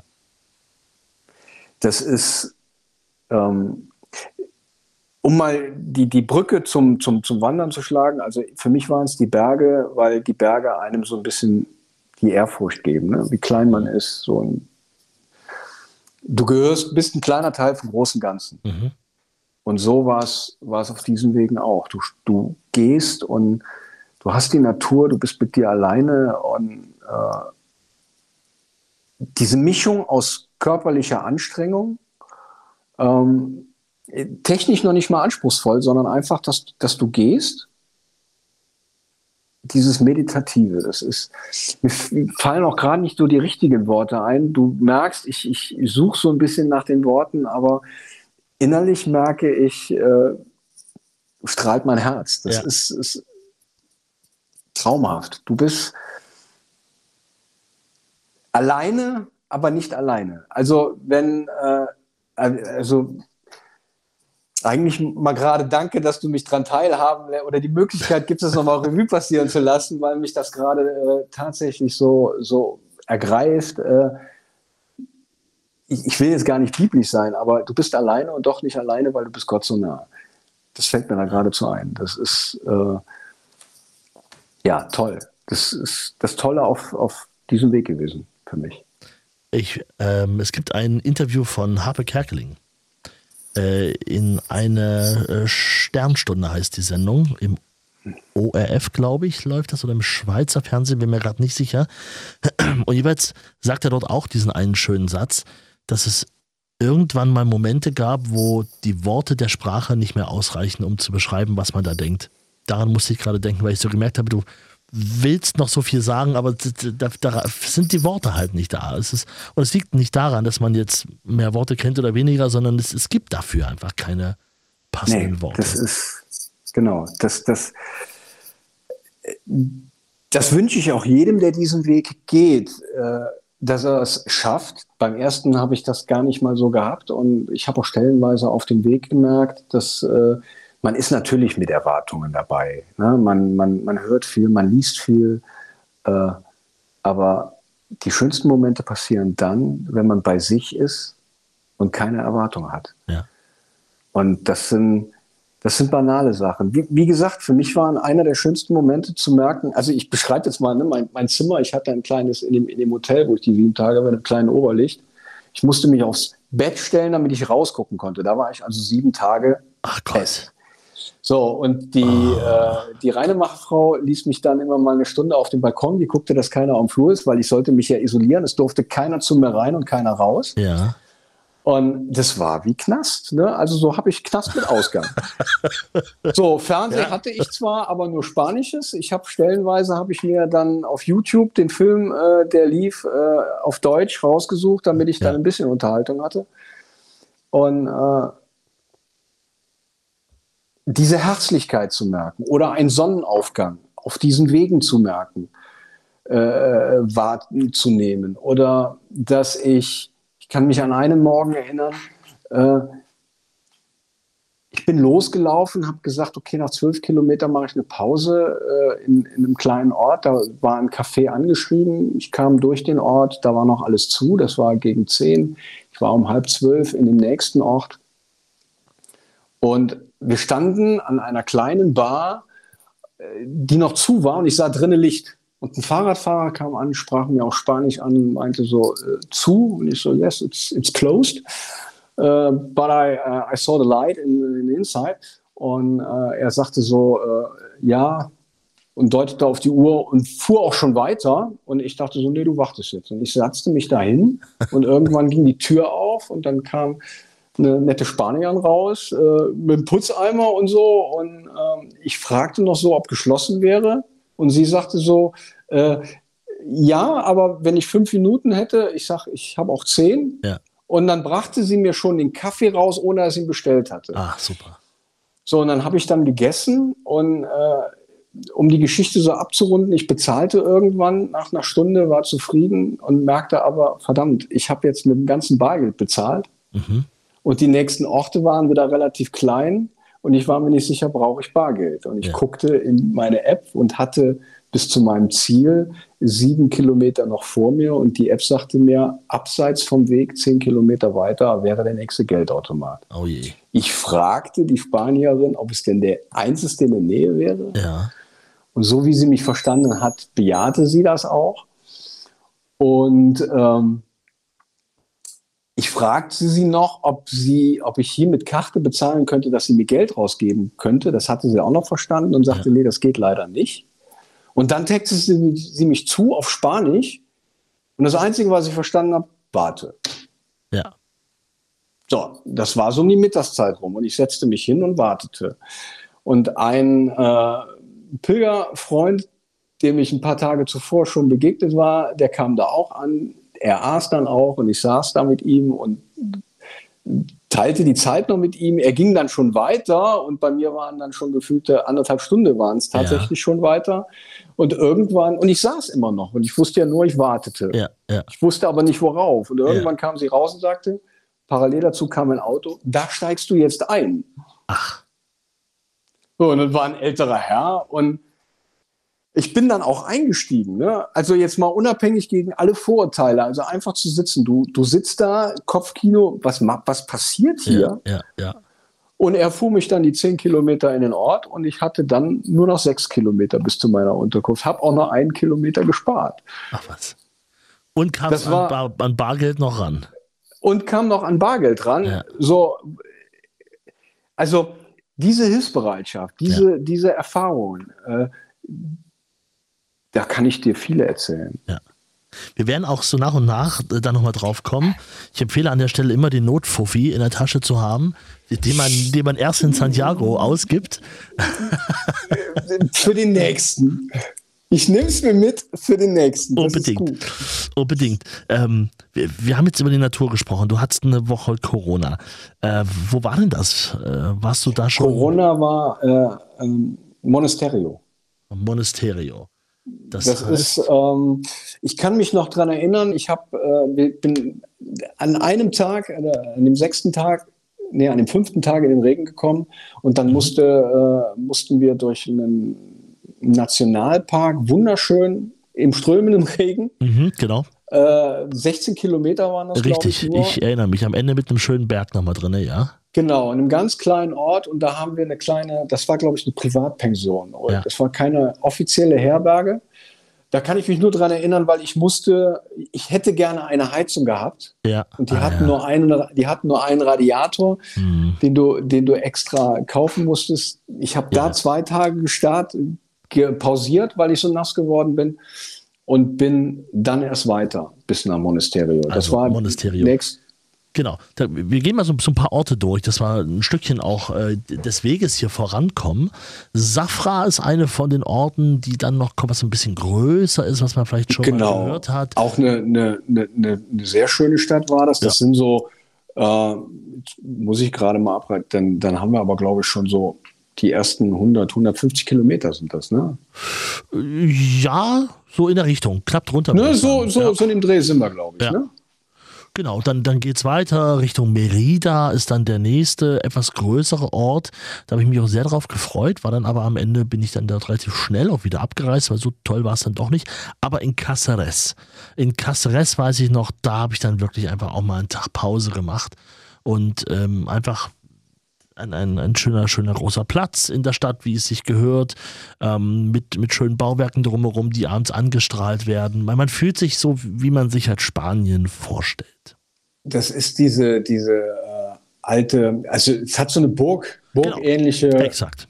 Ne, äh, alte Stadt, genau. Und äh, ich bin jetzt da nur einen Tag, ich bin da nur durchgegangen, aber äh, ja, die ist natürlich beeindruckend. Ne? Du, ja. du siehst sie, du siehst sie von oben kommen und genauso, wenn du, wenn du weggehst, diese alten, hohen Mauern, schmale Straßen, äh, sehr viele Unis auch, ne? Ja, viele junge Leute, also grundsätzlich auf diesem Weg, wenn man auch so später mal so Richtung Zamora und äh, Salamanca guckt, äh, natürlich Städte, die von jungen Leuten sehr geprägt sind, also durchaus ein junges Bild. Und ich hatte dann eine Übernachtung in der Stadt, das war eine der lautesten, muss ich sagen. Also es war Ja, schon. Aber, aber geschuldet durch die, durch die Bauweise, würde ich mal vermuten, oder? Nee, geschuldet durch die jungen Leute, die da Party ja? gemacht haben bis halb sieben am Morgen. aber das war völlig okay, das ist deren Stadt, das können sie da auch machen, äh, wenn, wenn sie möchten. Ich hätte ja auch woanders übernachten können. Ich, ich mag es nun mal gerne, wenn ich schon mal da bin, dann bin ich auch gerne in der Stadt. Ja, Caceres, also eine von den Städten, die dann ähm, als erstes so mit aufploppt, die ein bisschen größer ist und äh, wo gerne Leute mal ein bisschen frei machen. Und dann geht es halt immer so weiter. Du hast ja gesagt, die, die Landschaft verändert sich dann. Ähm, wie war es denn nach Caceres? Da ging es aber noch auf den Stausee zu, ne? Aber das glaube ich noch ein Stückchen Genau, da ging es da ging's auf den Stausee zu. Äh, da hatte ich gerechnet, wenn man ja so in den Wanderführer mal rückblickt, dass es eher so Richtung Wüste geht, also ja. sehr, sehr trocken. Jetzt hatte ich das Glück tatsächlich, es war noch sehr viel Grün. Ja. Aber schon diese, diese, diese flachen Landschaften. Und äh, gefühlt war auch mit diesem Stausee eine der, der längsten ähm, Trockenstellen für mich. Ja. Äh, danach. Ne? Also an, ich kann mir an diesem Tag, also den, den Tag ne, oder an dem Tag bin ich mit, äh, ich glaube, ich hatte fast fünf Liter Wasser, lach nicht. Oh, okay. Ich hatte, äh, weil ich, ich habe eine Blase gehabt, eine Trinkblase ja. und an den ersten Tagen eine kleine Flasche an der Seite, weil ich Angst hatte, falls die Blase mal leer ist. Ja. Ich hatte irgendwann zwischenzeitlich zwei kleine Flaschen und dann an dem Tag noch eine zweieinhalb Liter Flasche obendrauf.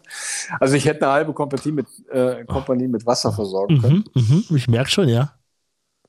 War ganz spannend, aber äh, das habe ich an dem Tag auch gebraucht. Also ich war mhm. an diesem langen Stück, ich weiß nicht, kannst du dich daran erinnern, du kommst irgendwann unter so eine Autobahnbrücke mhm. und vorher ist ja gar nichts. Du hast ja vorher mhm. nur freies Feld, kein Baum. Ja. Ich war froh, als die Brücke kam. Da ja. habe ich auch den, das erste Mal richtig Pause machen müssen. Bei mir hat die Sonne richtig gebrannt. Ja. Und äh, das war echt anstrengend. Also ich habe auch viel, viel Gewicht da gehabt äh, vom Rucksack her und das war einer der, ja, flach, technisch nicht anspruchsvoll, aber von der Ausdauer her schon anspruchsvollen Etappen. Und landschaftlich. Wie immer, ne? Also, anders, wie, wie, also du hast landschaftlich kann ich nur sagen, es ist wunderschön. Es ist schwer, das äh, zu, ja, zu beschreiben. Wenn ich sage, du hast alle 100 Kilometer eine Veränderung, dann würde ich sagen, du fängst an mit mediterraner Wüste, dann äh, hast du auf einmal eine Hügellandschaft, wie ich sage jetzt mal hier gerade bei uns so, die Eifel, Voreifel, mhm. dass du mal äh, bisschen was Erhebungen hast, dann gehst du wieder komplett in, in eine Weinlandschaft über. Mhm. Also wirklich, also erinnert mich an meine Jugend, Falkencrest, ich weiß nicht, wer es noch kennt. Oh aus, ja. äh, Ganz dunkel, ja.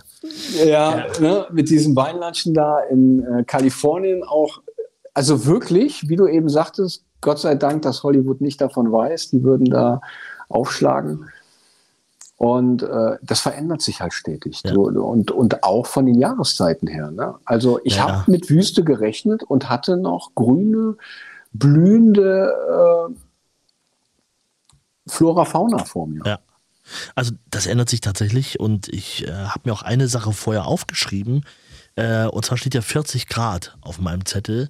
Und das ist tatsächlich, wenn man etwas später startet als du, durchaus auch mal an der Tagesordnung. Und wir wissen leider, leider, leider, leider auch, dass es auch Leute gibt, die diesen Weg tatsächlich nicht überstanden haben weil sie mit viel zu wenig Wasser ja. gegangen sind, weil es auch Tage gibt, wo, also es ist jetzt nicht wie die Meseta auf dem, auf dem, auf dem Franzess, wo man überhaupt keinen Baum hat und man sieht so morgens, wo man abends ankommt, aber jetzt einfach, einfach abzusehen flach, ist, ja. ja. ja, mehr oder weniger flach, aber eben einfach der, der Weg ist klar ähm, und es gibt dann keine oder wenig Bäume oder Orte. Insofern ist das hier wirklich was Besonderes man sagt es immer wieder im Sommer, diesen Weg bitte nicht gehen. Also die Temperaturen sind irgendwann so heiß. Wir sind im Süden Spaniens, wir dürfen es nicht vergessen. Wir arbeiten uns ja erst weiter Richtung Norden vor und gerade Andalusien, äh, also 40 Grad sind im Sommer ja nur ganz normal, sind dort Standard. Und unter Umständen hat es halt dann auch einfach mal 47 Grad. Und du läufst dann da durch die sengende Hitze. Und wenn du dann wirklich nicht genug Wasser mit hast, also äh, wie gesagt, das ist ja auch schon Leuten passiert. Äh, insofern kann man das immer wieder nur sagen. Äh, das war mit ein Grund, warum ich so viel Wasser mitgenommen habe. Ja. Ne? Also ähm, ja, man kann sagen, angstgeprägt. Ich habe mal auf äh, dem ersten Camino gehört, am Rucksack des Pilgers erkennst du seine Ängste, also je größer er ist. Oh, schöner Satz. Ja, okay. Äh, wenn ich das mit meinem Gepäck teilweise und meiner Ausrüstung vergleiche äh, und wie ich äh, geprägt bin durch meinen Werdegang, äh, trifft das ein Stück weit zu. Ne? Also ich meine, ich hatte da diese 500 Liter Wasser mit, mhm. genau aus dem Grund. Sie haben mir nicht geschadet. Ja. Ich habe sie, ich hab sie nicht gebraucht. Ne? Also lieber man hat es mit, als dass man es nicht braucht. Und ich hatte, ich weiß nicht wie viel Grad genau, aber 38 hatten wir auch. Boah, ja. ja bin ich froh, dass, also, das war bei uns nie Thema.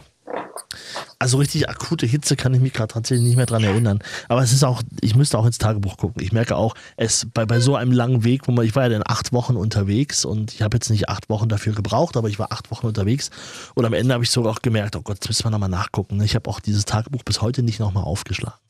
Also das mache ich dann irgendwann nochmal, wenn es sich jährt oder so, dann blättere ich da nochmal durch. Also ich bewundere dich, dass du es machst, Tagebuch führen. Ich habe es mir immer vorgenommen. Du hast es nicht gemacht? Nein, also ich habe tatsächlich durch die Fotos ja. kann ich halt Revue passieren. Also ja. insofern habe ich ein Fototagebuch. Ja. Äh, ich ich finde das aber immer toll, wenn Leute halt erzählen äh, und schreiben. Ja. Ich finde das bemerkenswert und äh, ich habe es tatsächlich jetzt noch mal durch äh, durch unser, äh, unseren Podcast jetzt hier ja. äh, mal so ein bisschen angefangen und es hat mich bestätigt. Ich kann ich finde es eine tolle Sache, wenn man es macht. Ich habe es leider bis jetzt nicht gemacht. Vielleicht hast du es einfach auch nicht gebraucht. Ähm, ich, ich weiß auch nicht, also letztendlich, ich habe mir die von meinen anderen Wegen ja bisher auch nicht wieder angeguckt. Die sind halt da. So, ne? Ich weiß auch, wo sie sind. Ich habe ähm, irgendwann mal, habe ich auch mal ganz, ganz großspurig immer erzählt, ähm, dass ich ja auf diesem einen Weg damals, 2014, nie eine Blase hatte, dass ich mit den Schuhen so großes Glück hatte und mit den Tipps und Tricks, die ich vorher gelesen habe von anderen Pilgern, super gut durchgekommen bin. Und irgendwann hatte ich dieses eine Tagebuch nochmal in der Hand und blättere und sehe tatsächlich oh, heute wieder Probleme mit den Blasen, konnte kaum auftreten. Das habe ich nicht mehr gewusst. Das war komplett aus meiner Erinnerung raus. Also wahrscheinlich verdrängt man dann auch so ein paar Sachen. Ähm, deswegen ist es ganz gut, dieses Tagebuch sich nochmal aufzuschreiben und auch in der Stimmung des Tages, finde ich mal ganz wichtig. Also doof ist, wenn man dann so vier, fünf Tage danach erst äh, nachschreibt. Das kenne ich auch, dass man dann so die Abende mit Leuten verbringt und dann dazu gar nicht mehr kommt und dann sitzt man irgendwann in Salamanca und muss jetzt so die letzten anderthalb Wochen nachtragen. Dann ist es so ein bisschen schwer, weil ich glaube, es geht auch eher um die eigenen Gefühle und Gedanken, als dass man jetzt hier eine Landschaftsbeschreibung abgibt, die dem Deutschlehrer am ja. Ende gefallen hätte. Ja, also insofern. Schön. Ähm, wir arbeiten uns weiter vor.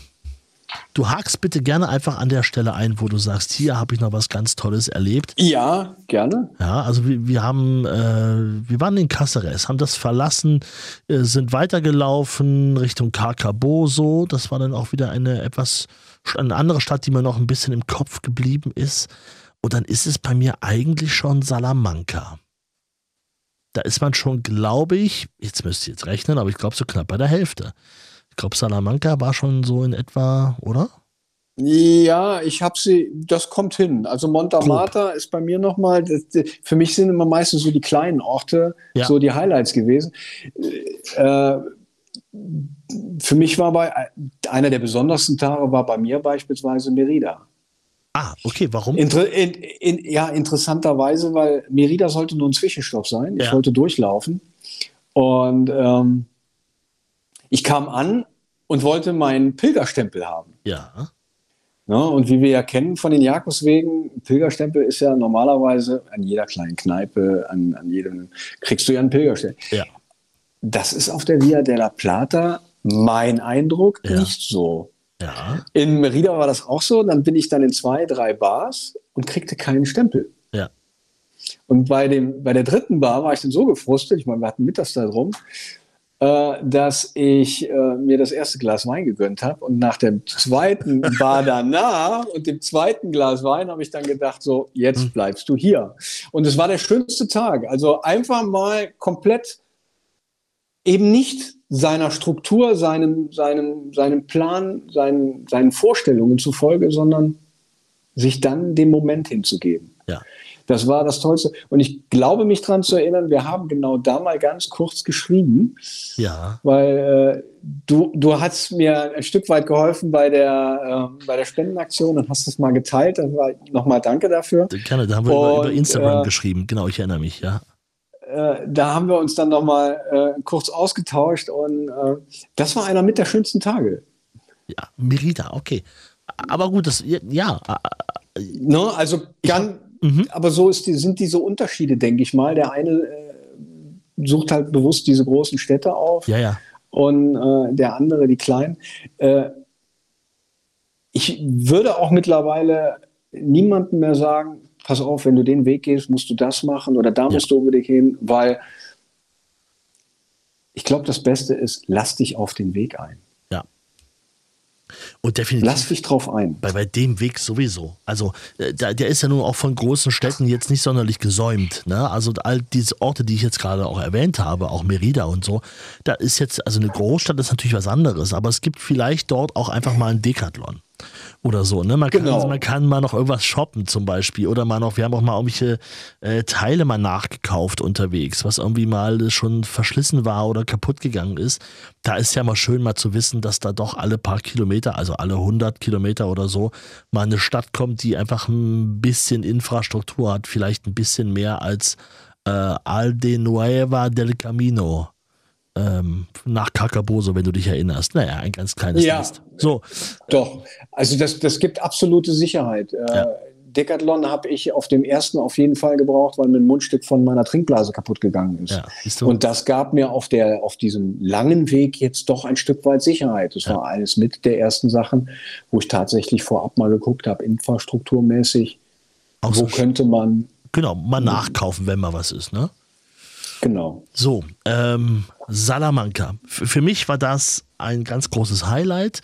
Ähm, also ich mache da keinen, keinen Hehl draus. Ich mag die Städtestadt tatsächlich auch sehr, weil das für mich meistens immer so ein Pausenpunkt ist. Und weil ich auch in einer Großstadt lebe und mich da auch wohl drinne fühle, genieße ich sehr die Natur, wenn ich unterwegs bin und die Ruhe. Ich mag das, aber ich höre auch nicht immer Musik oder so. Also ich kann das wirklich sehr gut. Aber ich freue mich dann auch, wenn drumherum auf einmal wieder ein bisschen Leben ist und wenn man Leute sieht und wenn man Menschen sieht, die in dieser Region, in dieser Stadt leben und wie die sich hingehen, wie die, wie die sich zeigen, was sie machen, was da für eine Kultur einfach herrscht. Wie gesagt, das Hotelzimmer und darunter dann die Leute bis halb sieben, weil da auch gleich ein Club war. Ich bin sogar einmal mit drinne gewesen, aber ich habe ganz schnell gemerkt, ah, das ist jetzt hier, also hier bist du wirklich 30 Jahre zu alt für diesen Club gefühlt. Also wirklich, das waren alles 16-jährige Leute oder so, das, da bin ich dann wieder raus. Das, aber das, es ist ja Entschuldigung, ja. wenn ich dich unterbreche. Es ist ja eine der ältesten, äh, oder es ist ja die älteste Universitätsstadt, ne? Ja, und das merkt man natürlich dann auch, dass sie auch so jung geprägt ist und da habe ich mich auch gerne ein bisschen treiben lassen. Also, und was ich dort auch gemacht habe, hey, eines meiner neuen Hobbys auf dem, auf dem Jakobsweg, ich war dort beim Zahnarzt. Ich musste nämlich zwischendurch auch einmal zum Arzt, weil mir hier so, so eine Ecke abgebrochen war.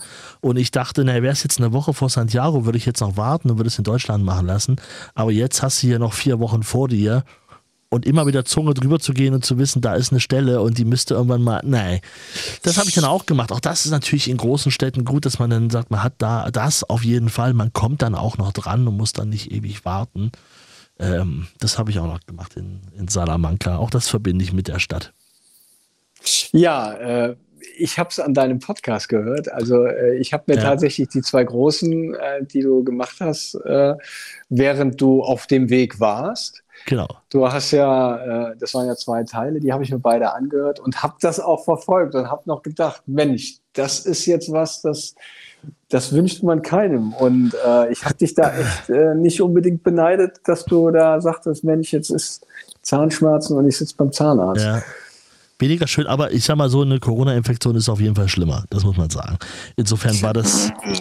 Äh, ja. Es ist halt eine Sprachbarriere und Corona-Fragebögen gefragt zu bekommen, mündlich auf Spanisch, war auch spannend. Ich habe dann einfach immer noch gesagt äh, und gedacht, das wird schon passen jetzt und alles andere hoffentlich, ich meine, sie nehmen ja hier kein Herz raus, sondern sie sollen nur eine neue Füllung reinmachen. Also ja.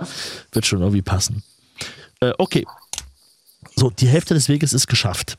Ähm, dein, dein Gefühl, wie war es bis dahin? Hattest du, also Corona war wieder durch, du hattest dich auch erholt davon so ein bisschen? Also manchmal, äh, körperlich, ja, körperlich genau. tatsächlich. Ich habe äh, gar nicht so die, die Nachwehen gehabt mit Corona. Ne? Also was man so hört oder vermutlich äh, mit diesen Nachwehen gar nicht. Gott sei Dank. Ne? Toi, toi, toi. Stell, du hättest ähm, noch eine Woche flach gelegen danach oder ja, ja genau. Insofern. Äh, mhm. Nee, im Gegenteil. Also eher noch motiviert, halt die Zeit wieder aufzuholen. Ne? Man, man, den inneren Schweinehund da zu kriegen. Und das zog sich tatsächlich noch bis äh, nach äh, Zamora. Mhm. Äh, äh, ich habe auch tatsächlich äh, bei kurz vor Salamanca waren auch die, die, die 55 bis 56 Kilometer Etappe, die ich da gemacht okay, habe. Okay. Und dann kriegte ich nach Zamora tatsächlich so ein, so ein richtiges Down. Das war so der Punkt, da fiel ich dann auch von, äh, von 30 Kilometer auf 14 und äh, bin in Monta Mata mal so hängen geblieben und äh, Montamata ist für mich noch so ein Punkt, das war ein ganz kleiner Ort. Ich weiß nicht, kannst dich dran, äh, also du hast den Ort und ein Stückchen außerhalb ist eine Kapelle oder auf so einem kleinen Berg. Es ist hinter Zamora gleich, ne? Der erste Ort der, sozusagen. Genau. Die erste Etappe. Da ist diese, ne? die, genau, da ist eine Kirche auf einem Berg. Mhm. Das, das, das hat so ein bisschen was Western-Style. Der Fluss davor, der war, oder das war ein Flussbett. Mhm. Riesen, also ziemlich breit, aber ausgetrocknet. Mhm. Und äh, in diesem Ort bin ich gestrandet. Mhm. Und äh, ganz witzig, ich hatte vorher eine, eine Österreicherin kennengelernt, äh, eine ganz tolle Frau, ähm, die mir eine sehr persönliche und ähm, sehr, sehr innige Geschichte erzählte, die, die mich auch sehr mitgenommen hat, äh, also äh, emotional mitgenommen hat. Mhm. Und äh, tolle Begegnung. Und die war aber so richtig so wie eine Wanderin, würde ich mal sagen. Ne? Also die war um die 70 mhm. und richtig zügig unterwegs. Und die hatte mich dann den, kurz vor Montamata hat sie mich noch so angeheizt und ich komme in dem Ort an, war so zwischen motiviert und down und lernte eine junge Ärztin kennen. Mhm. Eine junge Ärztin, die kurz vorher ihren Job gekündigt hatte und merkte, sie musste was verändern. Also ähnlich wie in meinem Beruf auch. Durch Personalmangel, den du hast, ziemlich hohe Stundenzahlen, äh, ziemlich am Limit. Ja. Und ich unterhielt mich so mit ihr über dieses Thema Burnout und, und, und Limit und merkte so in einem Satz, äh, dass ich sagte so, ähm, ich habe dann die ältere Dame, die ich halt kennengelernt, noch überholt und bin noch vorher, obwohl ich vorher noch eine Pause gemacht habe, die sie nicht gemacht hat, einen Kaffee getrunken hatte. Und als wir Abend, also das war an einem Abend, äh, wo ich mich mit der Ärztin unterhielt und ähm, bin morgens wach geworden. Allerdings muss ich dazu sagen, auf meinem Geburtstag. Der nächste Tag mhm. war mein Geburtstag. Ich habe also unwissentlich hat sie mit mir in meinen Geburtstag eingefeiert. Ja. Ich hatte das nicht erwähnt und habe dann morgens gedacht, so, schau mal an, du erzählst mit einer Begeisterung von deinen wahnwitzigen Leistungen und willst dir aber eigentlich sagen, schalt mal einen Gang zurück. Mhm. So, und mit diesem Gedanken bin ich da aufgewacht und habe gedacht, so, jetzt bin ich wieder ein Jahr älter, wenn ich jetzt nichts ändere, wenn ich es jetzt nicht verstehe, ne, immer nur drüber rede, dann passiert. Und dann habe ich gesagt, so, dann bleibe ich jetzt noch einen Tag hier. Und dann bin ich tatsächlich noch einen Tag stehen geblieben. In diesem Nest. In diesem Nest. Und äh, habe mir dann, bin da, also ich war in der, wir waren in der Pilgerherberge, habe mir dann eine Pension genommen. Mhm. Äh, und habe einfach den ganzen Tag nur geschlafen und, mhm. und, es war auch so gut wie keiner da. Äh, das war auch einer mit der tollsten Momente. Also für mich halt zu merken, wie wir doch innerlich oftmals äh, ticken.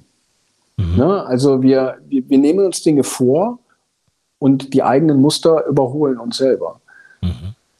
Und wir, wir nehmen sie gar nicht wahr. Und so war das für mich gefühlt an diesem Morgen auch, dass ich sagte, das, das, das, ich muss jetzt einfach anfangen. Also, ne, weil das sind ja Routinen, die, die wir äh, im Leben immer so mitschleifen, äh, die wir ändern müssen über Übung. Also das passiert ja nicht von jetzt auf gleich. Ich sage, ne, also ich, ich will das Wert ändern und dann ist das Leben anders. Mhm. Sondern man muss es einfach wiederholen. Und an dem Tag habe ich bewusst damit angefangen. Das heißt Indem ich sagte, ich bin da stehen geblieben. Genau. Genau. Und das, das war aber ja, nee, mach du dann. Montamata. Das mhm, ist ja. die Hälfte der Strecke gewesen. Das heißt aber auch, du hast an, ähm, du hast deinen Geburtstag dort relativ alleine verbracht. Genau. Auch sehr bewusst. Ja. Du hättest es ja erzählen können, sagt der Mutter. Auch übrigens, äh, wie, ich habe gerade, genau. Ja, ja, das ist ja durchaus okay. Ich habe das auch schon mal so gemacht, auch meinen Geburtstag auf dem Camino auch mal einen Tag so verbracht. Und das war durchaus auch eine Erfahrung.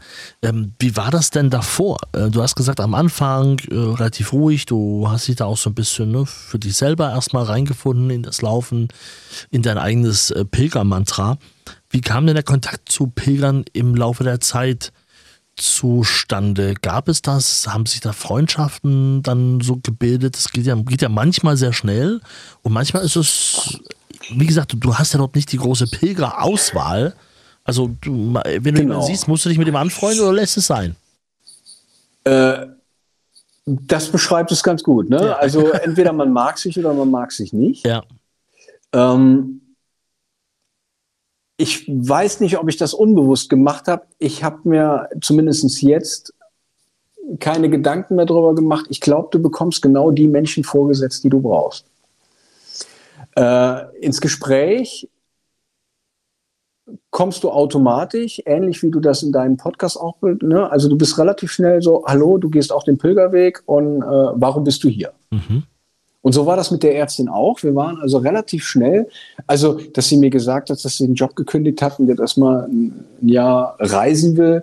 Äh, das erzählst du ja hier in Deutschland nicht mal eben irgendwen. Ja. Das machst du ja nicht. Ja. Oder die, die, die Geschichte, die ich von der Österreicherin hatte, ich saß im Café, wir hatten uns kennengelernt, äh, den Ort zuvor, weil sie mich nach dem Weg gefragt hatte, weil sie äh, nicht wusste, wie sie, wie sie weiterkam. Und dann sind wir ein Stück weit gegangen und äh, den Ort danach erzählt sie mir, dass sie äh, ihre 24-jährige Tochter vor zehn Jahren beerdigt hat. Mhm. So, und, und sitzt mir gegenüber, äh, mir kamen die Tränen, aber nicht alleine wegen dieser traurigen Geschichte, sondern dass äh, mir ein wildfremder Mensch dieses Vertrauen entgegenbringt. Ja, also sowas, sowas zu erzählen und, und mich dran teilhaben zu lassen, das ist eine, eine Erfahrung, die, die unbeschreiblich ist.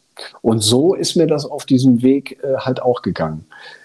Äh, ich habe tatsächlich jetzt einen, äh, den Rudi, den äh, habe ich kennengelernt. Wir haben immer noch Kontakt. Mhm. Wir wollen auch mal äh, miteinander wandern gehen, beziehungsweise vielleicht sogar äh, den äh, einen Camino zusammen gehen. Mhm, cool. Ob in Deutschland oder in Spanien, das wissen wir noch nicht, aber das steht äh, auf jeden Fall auf der To-Do-Liste. Das passiert, obwohl ich mit ihm nur zwei Tage verbracht habe. Ach was später auf dem Weg. Kann ich, also nicht viel später, aber den, ja, das muss ich gerade mal meine, meine Dings gucken. Genau, zwei Orte danach. Wir sind uns in Montamata, sind wir uns begegnet. Mhm. In, in einem äh, kleinen Lebensmittelladen, ähm, wo ich mir gar keine Gedanken darüber gemacht habe, wo ich auch nur mal zwischen Hallo und ja, äh, ja du kannst, kannst zuerst an die Kasse, äh, mir gar keine Gedanken gemacht habe. Und noch später äh, wo ich stehen, wieder stehen geblieben bin, weil mir das Knie weh tat und noch eine, eine Übernachtung hatte, stand er morgens an der Theke und äh, wollte nach dem Kaffee gehen und kam mit mir ins Gespräch. Und über dieses Gespräch ist er den Tag noch mit stehen geblieben. Also du merkst auch, ich bin danach immer weniger Tage durchgegangen. Ja. Ich habe mir öfters erlaubt, stehen zu bleiben, weil mein Körper auf einmal auch sagte, dir tut's Knie weh. Wo ich normalerweise in der Vergangenheit, ja, es tut weh, dann wird's getaped. Ne? Ich habe dann mhm.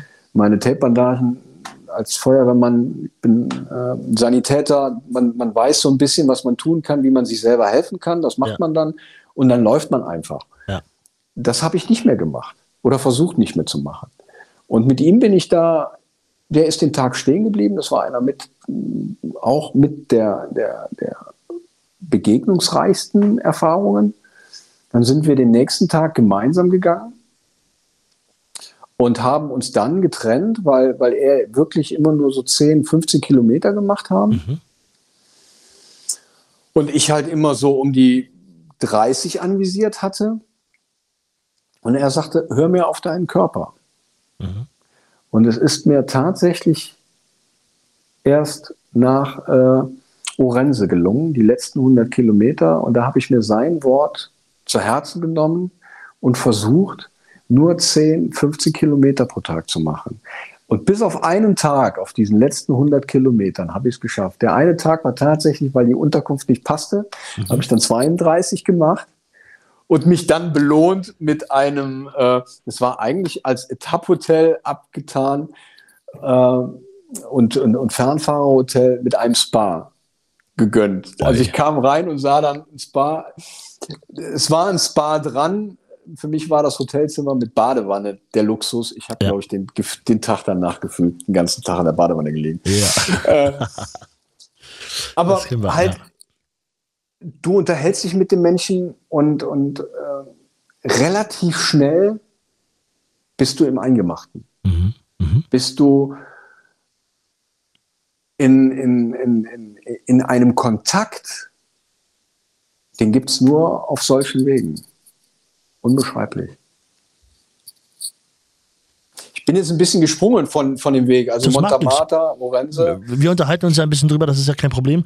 Ähm, Ja. Hast du unterwegs, also ich hatte so Tage, bei denen ich auch gedacht habe, jetzt irgendwie könnte es mal ein bisschen vorangehen.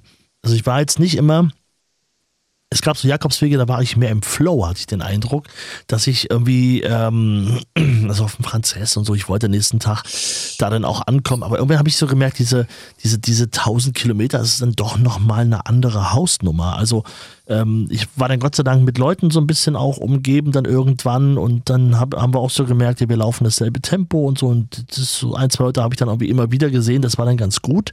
Ich weiß nicht, wie es ohne die gegangen wäre, muss ich auch sagen. Ähm, warst du immer, immer guter Dinge unterwegs? Nein, gar nicht. Wie, wie gesagt, Montamata, wo ich da stehen geblieben bin, Ja. da hatte ich diesen einen Tag zwar, wo ich dann, äh, ich will es mal beschreiben, die klassischen alten Muster von mir, der Leistung. Ne? Du, du bist irgendwann, in, wir reden oftmals äh, umgangssprachlich von diesem Flow, Mhm. äh, der einen dazu bringt, durch diese Endorphinausschüttung, dass man den, eigen- die, die, das eigentliche Wort des Körpers nicht richtig hören will und äh, gerne beiseite schiebt. Mhm. Und äh, das hatte ich da zwar, aber die Morgenden, wenn man, wenn man wach geworden ist, die hatte ich schon, wo ich dann gedacht habe, so, es, es geht gerade nicht. Ich, ich will da, was mache ich hier? Mhm. Ne, 1000 Kilometer und äh, ich habe in Montamata tatsächlich auch, ne, weil ich unterwegs öfters mal gesagt gekriegt habe, dass du überhaupt weitergegangen bist. Du hast Corona gehabt. Mhm. Gönn dir doch mal einen Bus. Ich habe tatsächlich einen Pilger gehabt, den ähm, Wolfgang, Niederländer. Äh, ich glaube, wenn, wenn wir Pilger beschreiben und, und, und Menschen beschreiben, den Leuten, die wir begegnen, das sind Spiegel von uns oder von unseren Geschichten. Und der Wolfgang, der war so ein Spiegel. Und äh, er hatte zum einen was Väterliches, er hat mich so an meinen Vater erinnert, Mhm. von seiner ruhigen Art und auch von der Aufmerksamkeit oder auch vermeintlichen Aufmerksamkeit, wenn er einem zuhört oder auch nicht, der mich auch getriggert hat. Mhm. Äh, und das Tollste war, dass er ähm, ein eigenes Schnarchen hatte. Mhm. So, und gespannt. Das, das war dann so, dass ich Tage hatte, äh, zuvor, noch vor Montamata, bin ich mit ihm mal so zwei, drei Tage gelaufen, dass ich irgendwann gedacht habe, du musst weg. Weil ich hatte in meinem einen Café ein kleiner Ort, nur zwei Bars und er findet mich. Ne, zwei Minuten vorher mich mit ihm unterhalten, aus dem Gespräch raus, weil ich meine Ruhe wollte und er kommt nach. Ja. Und ich hatte einen großen runden Tisch mit vier Plätzen und ich saß alleine dran. Und äh, Wolfgang fragte, darf ich mich zu dir setzen? Und ich so, weil ich halt nicht den persönlichen Anspruch hatte, einen vier, Ja. also einen Tisch für vier Personen für mich allein in Anspruch zu nehmen. Ja, klar kannst du dich setzen. Ja. Ich glaube aber, und sagte noch so, ich glaube nicht, dass ich sehr gesprächig bleiben werde. Ah, sehr gut. Das war kein Problem für Walter. Walter unterhielt uns beide. Ah ja, okay. Ne? So, wo ich dann dachte, so, puh. Und äh, an diesem langen Tag beispielsweise mit diesen sechs, 56 Kilometern äh, sind wir uns an einer Pausenstelle begegnet und ich hatte den Ansatz, alleine heute muss ich weitergehen wie er. Mhm. Mhm. So, drei, stell dir vor, 13 Stunden am Laufen. Ich hatte mir auf der Karte angeguckt, die Herberge, die kommt, hatte eine Wiese vorher. Ich war mir bewusst, du schläfst im Biwak. Ja. Ich kam an und der Herbergs, oftmals sind die Herbergsvater in diesen Herbergen, die sind ja nicht in, in den Herbergen vor Ort, die schlafen ja, Ja. woanders. Ja, ja. Und als ich da ankam, kam er raus und ich fragte ihn so, ob ich auf der Wiese schlafen könnte. Sagt er ja. Aber du hast Glück, es ist nur ein Bett frei. Du musst nur leise sein. Ich so, okay. Ich, in den Gemeinschaftsraum, die Tasche, den Rucksack hingestellt, Schlafsack genommen, leise in den Schlafraum, den Schlafsack ausgelegt. Ich lief, liege gerade und denke so, das Schnarchen kennst du doch. Das war er. Das war Wolfgang. Und morgens stehen wir im Bad und ich so, morgen Wolfgang. Und er so, morgen Frank. Total freudig. Ich so, wie kommst du da hier? Ach, sagt er, das war gestern so ein guter Tag und nach 30 Kilometern hatte ich keine Lust mehr, da habe ich den Bus genommen. Ich so, verdammt. Nein, ach Gott. Und also, Ja. was da so schön passt, ist auch, du kannst deinen Problemen nicht weglaufen. Du, sie holen dich ein. Es findet dich. Oder es ist schon vorgereist. Noch schlimmer. Dein Problem ist ja vorgereist. Vorgera- Ja, Ja. genau, ne? So, wo man, wo man dann sagt, so herrlich. Und äh, das sind, das sind so diese Bewe äh, die, die, diese Tage, die man da hat. Und ähm, ja, ich, ich habe tatsächlich so diese Kilometer gehabt oder diese Morgenen gehabt, wo ich gedacht habe, ich kann nicht mehr. Ja. Warum mache ich das? Ne? Ja. Und Ja, auch die Geschichte alleine schon. Also ich kann mir vorstellen, wie du dann da im Bett liegst, sagst, oh geil, ich hab's noch im Bett bekommen. Wolfgang ist nicht. Und auf einmal so. Und du weißt so genau. Der Moment, das ist ja immer so der Moment, wenn man das realisiert, lässt sich ja so schwer beschreiben, aber ich glaube, wir können es alle nachfühlen, die wir jetzt gerade zuhören. Ja. das ist, ja, Also, sehr, sehr spannend, auch wie du das erzählst. Ich finde, es gibt danach, wenn wir jetzt schon über, über ein paar Städte gesprochen haben, ja auch über, über Salamanca, über Zamora zum Beispiel, es gibt danach noch einen Ort, der wichtig ist. Und zwar ist das der, es ist ein kleiner Unbekannter, also kein, kein wichtiger Ort auf dem Weg, klassisch, weil er ist jetzt nicht sonderlich groß oder so, aber dort ist ein Wegweiser. Und da geht es Genau. geradeaus und es geht links. Und beides sind Jakobswege. Und an diesem Punkt muss man sich entscheiden. Und ich habe das gemacht und äh, du auch. Äh, aber wir haben uns für verschiedene Richtungen entschieden. Ich bin geradeaus weitergelaufen. Du bist sozusagen links gelaufen, um jetzt mal einfach bildlich zu sprechen. Ich weiß gerade nicht mehr, ob das wirklich kla- klassisch links war, aber äh, wenn wir Ja. von oben drauf gucken, geht es auf jeden Fall nach links ähm, Genau. Richtung Portugal und ähm, ich bin geradeaus weitergelaufen Richtung Astorga auf den Camino Frances.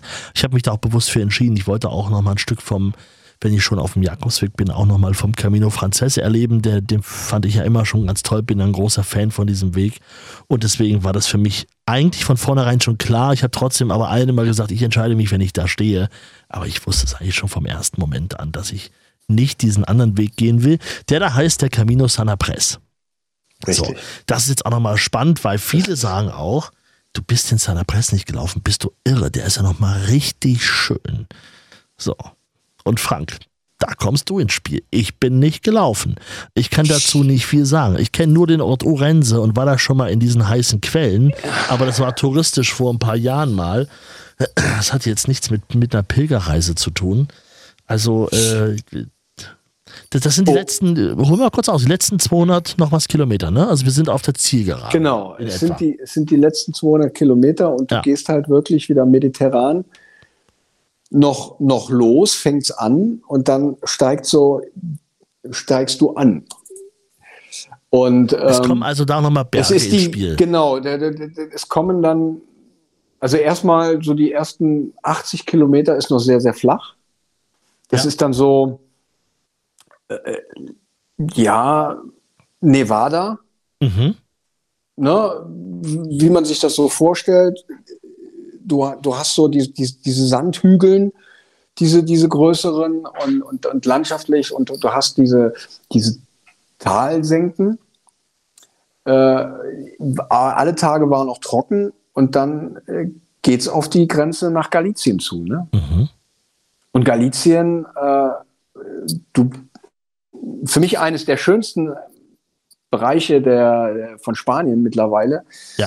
Ich habe, ein Spanier hat gesagt, äh, das ist so das ähm, England von Spanien, ne, so vom Wetter her, Weil es viel regnet, ja, genau. Mhm. weil es auch so grün ist. Ja, Ähm, also dann wird es schon ein bisschen was anspruchsvoller. Ne? Also es ist dann schon stellenweise auch ein bisschen vergleichbar mit dem, mit dem Primitivo. Also du hast äh, Bergetappen drin.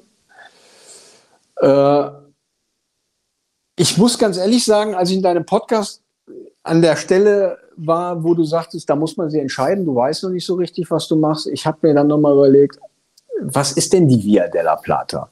Und äh, der Sanapres ist ja nicht die Via della Plata. Die Via della Plata geht ja wirklich bis zum Punkt des Franzess. Mhm. Wenn ich da, also wenn ich das so aus den, aus den Lektüren rausgenommen habe. Und ähm, gereizt hat mich dann tatsächlich wieder dieses, dieses Ruhige. Ach, du hast jetzt gedacht, dass alle deswegen Richtung, äh, Richtung Franzess laufen? Äh, ja, du, du hast halt für, für dich oder äh, uns äh, so, so ein bisschen auch mitgegeben, ne? Der, der Camino Frances, du hast halt, ich nenne es mal, wie man es ja so oft liest, die Autobahn Ja, nach Santiago. die Pilgerautobahn, genau, ja. Ne? Also du, du hast halt wirklich Infrastruktur und und und. Und ähm, ich wollte halt noch das Naturbelassene, obwohl ich an meine Grenzen gekommen bin und obwohl ich äh, oftmals dieses Schwermut hatte. Aber für mich war tatsächlich dieser Punkt, es hat einen Sinn. Es hat einen Sinn, dass ich mir diesen langen Weg ausgesucht habe und es hat einen Sinn, dass ich diese, für mich persönlich, diese Reflexionen haben wollte. Und diese Erfahrungen, wie ich sie, wie ich sie auch bekommen habe, äh, ich kurz vor Santiago war ich sogar nicht mehr sicher, ob ich noch mal einen machen möchte. So nach 1000 Kilometern oder so kurz vor 1000 Kilometern hat man ja tatsächlich den Eindruck, dass man sagt so, okay, gut jetzt, es war jetzt, ne, war jetzt genug. Äh, es kommt dann doch anders. Können wir uns nachher dann Kann, äh, kann, kann drauf das eingehen. Nee, kann ich, auf, wir, können das, Aber, wir, lass das gleich mal hier an der Stelle machen. Ja, Ja, natürlich, weil ich habe das jedes Mal wieder. Dies, diesen Satz, es reicht jetzt aber auch mal, habe ich, glaube ich, wirklich immer kurz vor Santiago gedacht, so jetzt will man ankommen, man will durchziehen.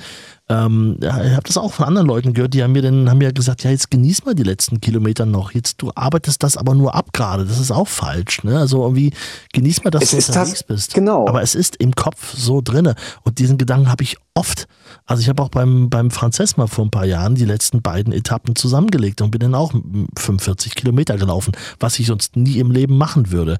Aber der der Wunsch anzukommen war einfach groß und der war natürlich auch getrieben von jetzt ist auch mal gut. Jetzt reicht's auch mal. Jetzt willst du wieder in im Bett schlafen und jetzt jetzt muss mal Schluss sein irgendwie. Das ist ganz komisch, weil noch eine Woche vorher wollte ich, dass das so schnell nicht Schluss ist. Also ich habe tatsächlich an den Tagen, wo ich diesen Hänger hatte, ne, also wo Mhm. ich so mental relativ unten war, da bin ich dann meistens auch in eine Pension gegangen. Mhm. Das waren meistens die Momente, wo ich dann auch wirklich alleine sein wollte, wo ich Mhm. dann gerne die Dusche für mich alleine haben wollte Mhm. und kein Schnarchen hören wollte. Mhm. Was ja alles möglich ist. Ne? Also ist ja nicht so, dass das äh, gar nicht geht. Oder halt dann teilweise, äh, dass ich dann wirklich im Biwak geschlafen habe. Ne? Also wenn ich dann zwischen den Etappen im Schlaf, was übrigens wenn man es mal machen möchte, äh, ich der Meinung bin, eines auch der tollsten Momente ist. Du, du liegst, du hörst die Natur. Mhm. Äh, wenn es dunkel wird, das hat noch mal was. Jetzt, jetzt bin ich ja ne, als, als Soldat, ich, ich kannte es, äh, aber auch ich musste dann mal äh, so innehalten und habe dann angefangen, so, hat der Busch sich jetzt bewegt? Ja. Ist doch ein bisschen unheimlich. Ja, und, oh und dann hört man Geräusche. Also äh, das ist einfach, es ist, ist eine Erfahrung. Es Mhm. ist einfach eine Erfahrung. Ne? Und äh, schön ist dann halt der Sonnenaufgang morgens. Ne? Mhm. Du liegst da und, und das sind, sind tolle Momente. Aber wenn es mir schlecht ging, dann habe ich tatsächlich die Infrastruktur gesucht, Mhm, die man kennt. Ne? die man kennt, die, die, Ja. die und ähm, Stimmt, war bei mir aber auch so. Also an einem richtig schlechten Tag bin ich auch einmal ähm, in ein äh, vergleichsweise sündhaft teures Hotel gegangen, ähm, wo ich mich einfach nur darüber gefreut habe. Das ist jetzt schon etliche Jahre her. Aber ich weiß noch, als ich in dieses Zimmer kam und da lagen irgendwie, weiß ich nicht, elf Kissen auf dem Bett. Wo du so denkst, oh, weiße Kissen, Bettwäsche, richtig. Guck mal, wie das duftet und wie schön das hier ist und wie hübsch. Also so gefühlt ein bisschen banal und sonst würde mir das völlig, also wäre mir das völlig egal. Aber in dem Moment hat mich allein der erste Schritt in dieses Zimmer so gefreut. Das werde ich nicht vergessen. Wie ein kleines Kind war ich da, weiß ich noch. Ja, das ist einfach schön. Also ich hätte das auch nicht geglaubt, aber auch das bringt einem der Weg ja nahe oder das ist, ist dieses Pilgern, dieses Bewusstmachen von äh, den äh, wirklich fundamentalen, wichtigen Sachen. Das, was wirklich essentiell ist. Und das ist, salopp gesagt, eine Dusche, ein Bett Mhm. und ein Teller Suppe. Oh ja. Es braucht nicht, vielleicht ein Glas Wein. Ja.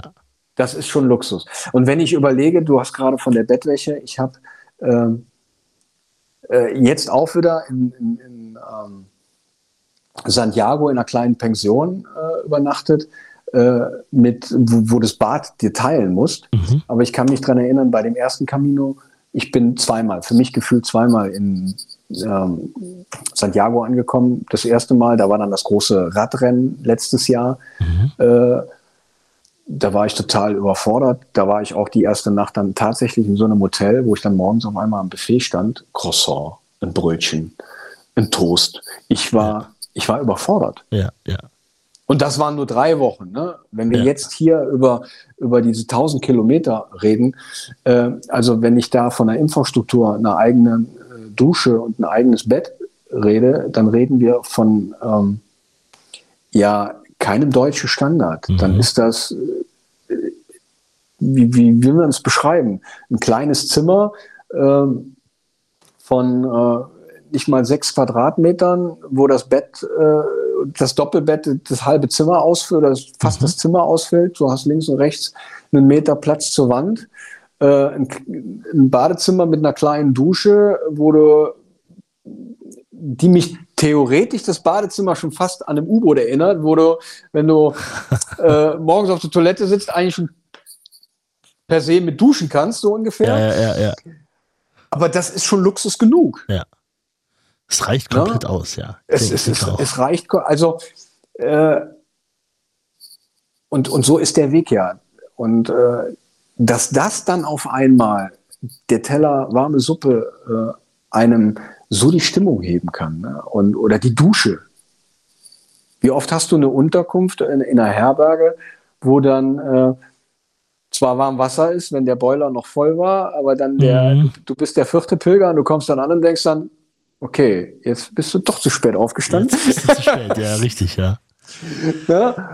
äh, das sind ja so Momente, wo man äh, tatsächlich so zwischen Fluchen und äh, Akzeptieren schwankt. Ich muss für den Weg hier ganz ehrlich sagen, ist mir das sehr, sehr gut gelungen. Bis auf einen Tag, da habe ich eine Pilgerin gehabt. Ich glaube, das war eine, ich denke, es war äh, äh, eine, eine Frau aus Portugal, die auf ihrem Bett gelegen hat. Das war ein Bettensaal mit knapp 20 Betten, Doppelstock. Mhm. Nachmittags um halb sechs Und du weißt selber, später Nachmittag, die, die meisten liegen dann in ihren Betten und wollen mal eben eine Stunde schlafen, kurz Ja. bevor sie dann irgendwann essen gehen. Richtig, genau. Und die Frau lag auf diesem Bett ganz bequem mit dem Telefon am Ohr und unterhielt sich ganz normal, als wenn sie zu Hause im Wohnzimmer wäre. Ja. In dem südländischen, äh, in der südländischen Mentalität. In der- also ne, in der normale Laut. Also du kannst dir vorstellen. Und ich habe so ja, im. Stillen echt gedacht, das kann nicht sein. Und ich habe Tage zuvor habe ich einen ähm, spanischen Offizier kennengelernt, Mhm. ehemaliger Fallschirm. Also wir haben uns sind ins Gespräch gekommen, weil er ein Fallschirmspringerabzeichen an seinem Rucksack hatte. Und äh, wir haben uns unterhalten und ich habe mit der äh, mit einer, mit einer älteren Dame gegenüber gelegen in einem Doppelstockbett und er lag, lag abseits Tage zuvor und ich habe mich mit ihr leise flüstern unterhalten und er irgendwann pst, so richtig so, ne, du merkst so diese Autorität, so Ja. geht jetzt hier gar nicht, ne? Und in dem Moment, als ich diese Pilgerin da mit dem Telefon hörte, habe ich gedacht, wo ist er jetzt? Aber ich habe Ja. mich nicht getraut irgendwie so, aber ich hätte sie verfluchen können. Ja. Aber äh, auch das war vorbei oder, oder ist jemand raus oder? Ähm, Äh, ja, irgendwann war das Gespräch zu Ende. ja, okay. Der Akku war alle. Der, der, der Akku war alle, keine Ahnung. Äh, man lässt es dann über sich ergehen. Ne? Also ich, ich, ich habe gelernt auf diese, äh, diesem Weg äh, viel mehr zu überlegen, warum triggert mich das jetzt? Ja. Also zu gucken, nicht warum oder einen Schuldigen zu suchen, sondern was macht es gerade mit mir? Ja. Warum? Aber gut, ich sag mal, wenn in der bekannten äh, südländischen Diskretion, wie man da telefoniert, also das würde, glaube ich, jeden nerven. Da, da muss man nicht lange bei, bei sich nachgucken, warum das jetzt so ein großes Problem ist. Also ich verstehe diesen, diesen Gedanken sehr gut und ich versuche das auch mal so ein bisschen zu reflektieren. Aber in dem Fall, glaube ich, ist das völlig einfach. Es nervt ja schon, wenn in, in, der, in der Bahn hinter mir jemand laut telefoniert und ich bekomme mit, mit wem er spricht und über wen. Und also ich könnte ganz schnell mal nebenbei die Leute googeln und die informieren über den Gesprächsinhalt. Also das ist ja manchmal wirklich sehr, sehr leicht. Ich glaube, das ist so ein bisschen, äh, ich habe mal einen Artikel gelesen über die, das war, der war überschrieben mit die Privatisierung des öffentlichen Raums. Ich glaube, damit hat es einfach zu tun. Und das fand ich einen sehr schönen Gedanken, dass man einfach gewisse Sachen. Und du siehst ja, manche Leute können ja auch in Ruhe telefonieren im Zug, die hörst du gar nicht. Oder sie gehen kurz mal drei Meter raus, reicht ja oft schon aus und schon ist, ist Ruhe für alle. Und die fühlen sich auch wohler damit. Aber deswegen, das ist. Ich glaube, solche Leute hat man dann auch immer dabei, die, die es auch gar nicht als schlimm empfinden, weil sie es von zu Hause ja offenbar auch so kennen. Ja, ich glaube, das, das, das, die sind es einfach gewöhnt. Auf der einen Seite muss man ganz ehrlich sagen, finde ich es bewundernswert, weil Mhm, sie eine, genau. eine gewisse Freiheit haben, eine gewisse Leichtigkeit, sich daran Ja. nicht zu stören. Ja. Ne? Wenn ich überlege, äh, das sind so, so Dinge, die mich in bestimmten Situationen auch hemmen oder mich im normalen Alltag gar nicht dazu kommen lassen, ähm, auf diese Leute zuzugehen. Ja. Ich hätte, ich hätte es ja auch ansprechen können. Sie hätte wahrscheinlich gar nichts gesagt und wäre dann rausgegangen. Hast du das Aber- Doppelstockbett unter ihr gehabt? Nee, gegenüber. Achso, sonst hätte ich eine Idee gehabt. ja, ja, okay, ja, ich komme. ich, äh, ja. Ja, äh, die gesellschaftliche Entwicklung, ich meine, ne, das, das, das ist ein Thema, ein anderes Thema, was nicht unbedingt den Weg hat, aber du wirst halt wirklich mit diesen Dingen äh, konfrontiert. Was ich sehr schön fand, das habe ich auf dem, dem ersten Camino gehabt, weil Corona das ja äh, so überschattet hatte.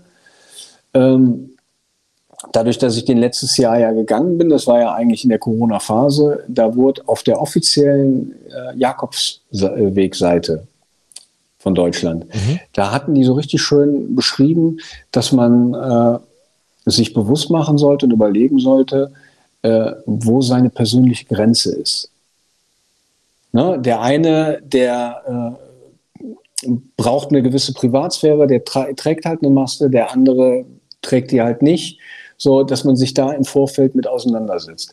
Und das fand ich einen guten Ansatz, den ich noch nicht mal unbedingt nur für den Jakobsweg äh, ähm, bevorzugen würde, sondern so allgemein. So, das- ist dieses, dieses Achtsamsein. Wenn ich überlege, dass wir heutzutage alle reden immer von Toleranz, aber es hat so ein bisschen diesen Beigeschmack. Ich bin tolerant, aber bitte übernimm meine Meinung. Mhm. Weißt du, was ich meine? Ne? So, ich, ich erkenne dich an, wenn du auf meine Seite kommst. Ne? Also, um jetzt nicht unbedingt was Politisches zu nehmen. Und ja, ja, ja. dass da der Widerspruch in dem Begriff Toleranz drin ist, das äh, fällt mittlerweile oftmals gar nicht mehr auf. Das fällt nie, ist nicht mehr bewusst. Und wenn man sich das bewusster machen würde, glaube ich, wäre vieles einfacher. Ich glaube, es ist auch, äh, es kann, Goethe hat das, glaube ich, mal irgendwann geschrieben, ähm, Toleranz ist eine Art der Gesinnung, es muss zur Anerkennung, es muss zur Akzeptanz führen. Das ist, genau. glaube ich, dann auch nochmal der, der Punkt. Und damit sind wir heute hier schon, äh, aber wirklich in einem äh, halb philosophischen Gespräch schon gelandet, mittendrin. Wir wollen nochmal ganz kurz auf die Via della Plata selber zurück. Ja. Du hast ja schon gesagt, die letzten Kilometer dann, also auf dem Sana Press, der Weg, der sich dann nochmal teilt am Ende. Ähm, es ist bergiger, es ist dann auch ein bisschen anstrengender. Gibt es trotzdem noch genug Herbergen auf diesem Weg? Muss ich mir da Gedanken machen oder kamst du dann soweit immer äh, unter? Nein, Herbergen äh, gibt es jede Menge. Äh, also Unterkünfte gibt es jede ja. Menge. Also ja. du hast auf jeden Fall in den Orten immer die Möglichkeit, äh, eine kleine Pension zu nehmen. Und ja. Äh, um jetzt mal äh, die, den Pilgern von uns die Angst zu nehmen, die mit einem kleinen Budget starten wollen, die privaten Herbergen, die sind auch erschwinglich. Also wir reden da immer noch in, in einem Bereich zwischen 15 und 20 Euro. Das ist immer noch super, ja. ja. Ne? Also kann man, kann man immer noch äh, eine, eine, Unterkunft kriegen. Und äh, das sind auch sehr, sehr schöne. Also ich habe tatsächlich auf den letzten äh, 100 Kilometer meine zwei Lieblingsherbergen, äh, allerdings Her private Herbergen, mhm. äh, sind es äh, mitgenommen, die, äh, die man nur empfehlen kann. Also ähm, durch Zufall. Noch nicht mal, dass ich sagte, gezielt. Also ich bin ja wirklich so gelaufen, äh, wie die Nase mich trägt und meine Füße und habe dann im Ort selber geguckt, da dann schon mal in die ein oder andere App reingeguckt, äh, sei es in die, die Ninja oder äh, sei es äh, in, in Booking.com nach Unterkünften. Ja.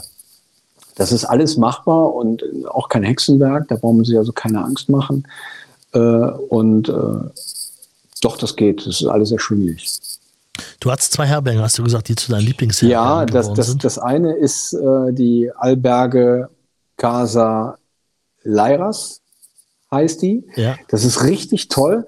Das ist ähm, kurz hinter, oder kurz hinter nicht, so äh, auf der Etappe Selida, hinter Selida wird die kommen. Das ist eine etwas größere Stadt. Das war da, wo ich die 32 Kilometer vorher gemacht habe mhm. und dann meinen Spa-Aufenthalt hatte. Ah, ja. Da bin ich äh, durchgelaufen und äh, äh, beziehungsweise Lalin war die, die Stadt, wo ich das Hotel hatte und äh, Selida war der Ort, wo ich Pause gemacht hatte und festgestellt habe, ich kann doch noch weitergehen, ich möchte noch ein paar Kilometer gehen und bin dann irgendwann so Kilometer 25 nochmal äh, an so ein Waldstück gekommen, und hatte einen Punkt, wo ich gedacht habe, ich brauche jetzt Wasser. Mhm. Ich war wirklich, ich hatte nicht getrunken und weil ich nicht dran gedacht habe, nicht, dass ich kein Wasser bei hatte. Ja. Und dann stand ich vor einem, das war ein kleiner Bauernhof, so möchte ich ihn mal beschreiben, eine alte Mühle, und stand vor einer weißen Wand und habe aber nur, nur noch Kaffee gelesen. Es stand aber Kaffee und Herberge dran oder Alberge dran. Mhm. Und ich bin da rein und äh, dann hat mich eine Frau, die an einem Tisch saß mit vier Leuten, äh, gesagt, da vorne kann ich einen Kaffee kriegen. Das war so in so einem kleinen Raum, in einem extra Häuschen. Da war dann ihr Mann oder ihr Lebensgefährte, äh, der mich dann begrüßte ganz herzlich und, und, und meinte, ob ich was trinken will und wo, woher ich denn komme. Und ich sage, ja, ich komme äh, von Lanin und habe eine solide Pause gemacht und wie weit ich denn müsste. Und ich guckte ihn nur an und war schon total überfordert, weil halt so ne, mit, mit Spanisch, Englisch. Und ich so, äh, ich, ich würde gerade mal im Wasser und brauche mal fünf Minuten. Ja, und er machte das auch und sagte dann so und fragte nochmal, wie weit ich denn müsste. Ich so, ich weiß es nicht. So weit, wie ich will. Guckte raus und sah den schönen Garten und fragte, kann ich denn hier bei dir im Garten übernachten? Sagte, klar, kannst du machen. Du kannst aber auch, wenn du 25 Euro hast, eine warme Dusche, ein komplettes äh, Drei-Gänge-Menü und ein Bett. Boah. Und dann machte er hinter seiner, hinter seiner Theke ein Dings auf, da war ein Bettensaal Ja. mit acht Stockbetten, nagelneu äh, renoviert und traumhaft. Und die vier Leute, die ich da kenne, deswegen war es einer mit meiner schönsten Herberge, vier Spanier, die alle kein Englisch sprachen Ja. Und wo wir wirklich nur mit Händen und Füßen und ich habe mit, mit einem äh, ein wenig angefreundet und der zum Schluss, und das war auch so, wirklich nur mit Händen und Füßen, den habe ich nachher in Santiago nochmal wieder, der, der in Santiago dann irgendwann sagte, Frank, egal was ist, wenn du nach, äh, der kommt aus Sevilla, wenn du nach Sevilla kommst, du hast da einen Freund, schreib mir, du bist immer herzlich willkommen. Und äh, es unterstreicht ja eigentlich das, was wir die ganze Zeit schon sagen, das ist diese Herzlichkeit. Und Ja. das war so ein schöner, so ein, eine schöne Herberge, die, äh, von, der, von, der, von der Infrastruktur, von der Herzlichkeit, von der Top, kann ich nur sagen. Ja. Top. Hat das Und die Herz zwei- noch mal mehr ja. erwärmt, ja. Absolut. Die zweite wäre dann, dass das sind die letzten 16 Kilometer vor äh, Hm. Santiago. Äh, Rainer Lupa nennt die sich, Alberge Rainer Lupa. Die mir auch genau aus dem, äh, aus, dem, aus dem ähnlichen Grund in Erinnerung geblieben. Da bin ich auch nach einem sehr heißen Tag an der Theke gesessen äh, und die äh, Wirtin oder die, die, die Herbergsmutter hat mich äh, begrüßt mit dem Drängen, jedes Mal unbedingt Oliven zu essen. Ich hatte mir zwei Flaschen Wasser bestellt und die sagte, du isst jetzt auf jeden Fall Oliven. Okay. Und er hat darauf, bis sie mir nachher erklärt hat, du hast sehr viel Wasser verloren und Flüssigkeit, du brauchst Salz. Ah, okay. Und das war also so richtig fürsorglich. Und das fand ich so herzlich. Und ähm, ja, da bin ich dann halt auch geblieben und kann ich auch nur empfehlen. Das waren so die zwei Albergen, die mir von dem Weg wirklich im, im Kopf geblieben sind. Aber es, es sind dann wirklich Besondere. letzten Endes die Menschen, die es machen. Ja. Und so ein schöner Garten macht natürlich viel aus, wenn man sieht, das ist modern, das ist neu, macht es natürlich auch nochmal natürlich ein bisschen schöner dann auch, ne? Ist ein bisschen bequemer das Ganze, da geht man ja auch mit der Zeit. Ja, wobei nicht neu im Sinne von neu modern, sondern schon restauriert. Also okay. er hat mit Gefühl, sage ich mal, diese alte Mühle, der hat diesen, äh, äh, nee, muss korrigieren, das war gar keine Mühle, das war eine Weinpresse Mhm. in dieser, dieser Bar. Diese, und die Weinpressen in Spanien, diese alten, das war so ein richtig, richtiger Holzkegel, was für mich halt aussah wie eine Mühle, wo der, der Druck halt durch so einen Schraubstock runtergerückt wird. Ein riesengroßer ja, ja. Holzarm. Also wirklich schön restauriert, ähm, gepflegt auch. Du sahst die alte Struktur über, was hat er gesagt, über 300 Jahre alt Mhm. Okay. dieser, äh, die, die, die, diese Holzstruktur von dem Gebäude und die hat er halt rausgearbeitet. Also passend, stimmend, einfach schön. Wie die Landschaft. Wie der Weg. Und da verabschieden wir uns langsam von, denn wir gehen auf Santiago zu. Das Genau. möchte ich gerne unbedingt noch mit dir besprechen. Du hast jetzt also 1000 Kilometer hinter dir und kommst das zweite Mal in Santiago de Compostela an. Das ist der Zielort. Jeder, der da schon mal unterwegs war, der kennt diesen Ort auch. So, du warst jetzt schon einmal da. Das heißt, so das, das erste Gefühl, du, du weißt, wie die Stadt aussieht, du weißt, wie die Kathedrale aussieht. Ähm, aber ja, sag, wie, wie war das Ankommen für dich dieses Mal? Anders, nicht so emotional. Mhm. Äh, wenn man, ich glaube, wenn man für einen das beschreiben möchte, der noch nie gegangen ist, der erstmal Erwartungen halt äh, im Kopf hat, wie man das aus den Büchern hält, dass man, die man auch sieht, die Pilger, die auf dem Platz sitzen und weinen und äh, die auch teilweise weinend vor Freude, vor was auch immer für, für Geschichten sie mit sich tragen.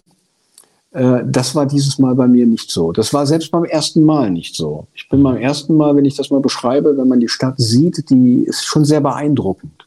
Sie ist ja ne, der Platz letzten Endes, äh, alle Wege führen ja zu diesem Platz, Mhm.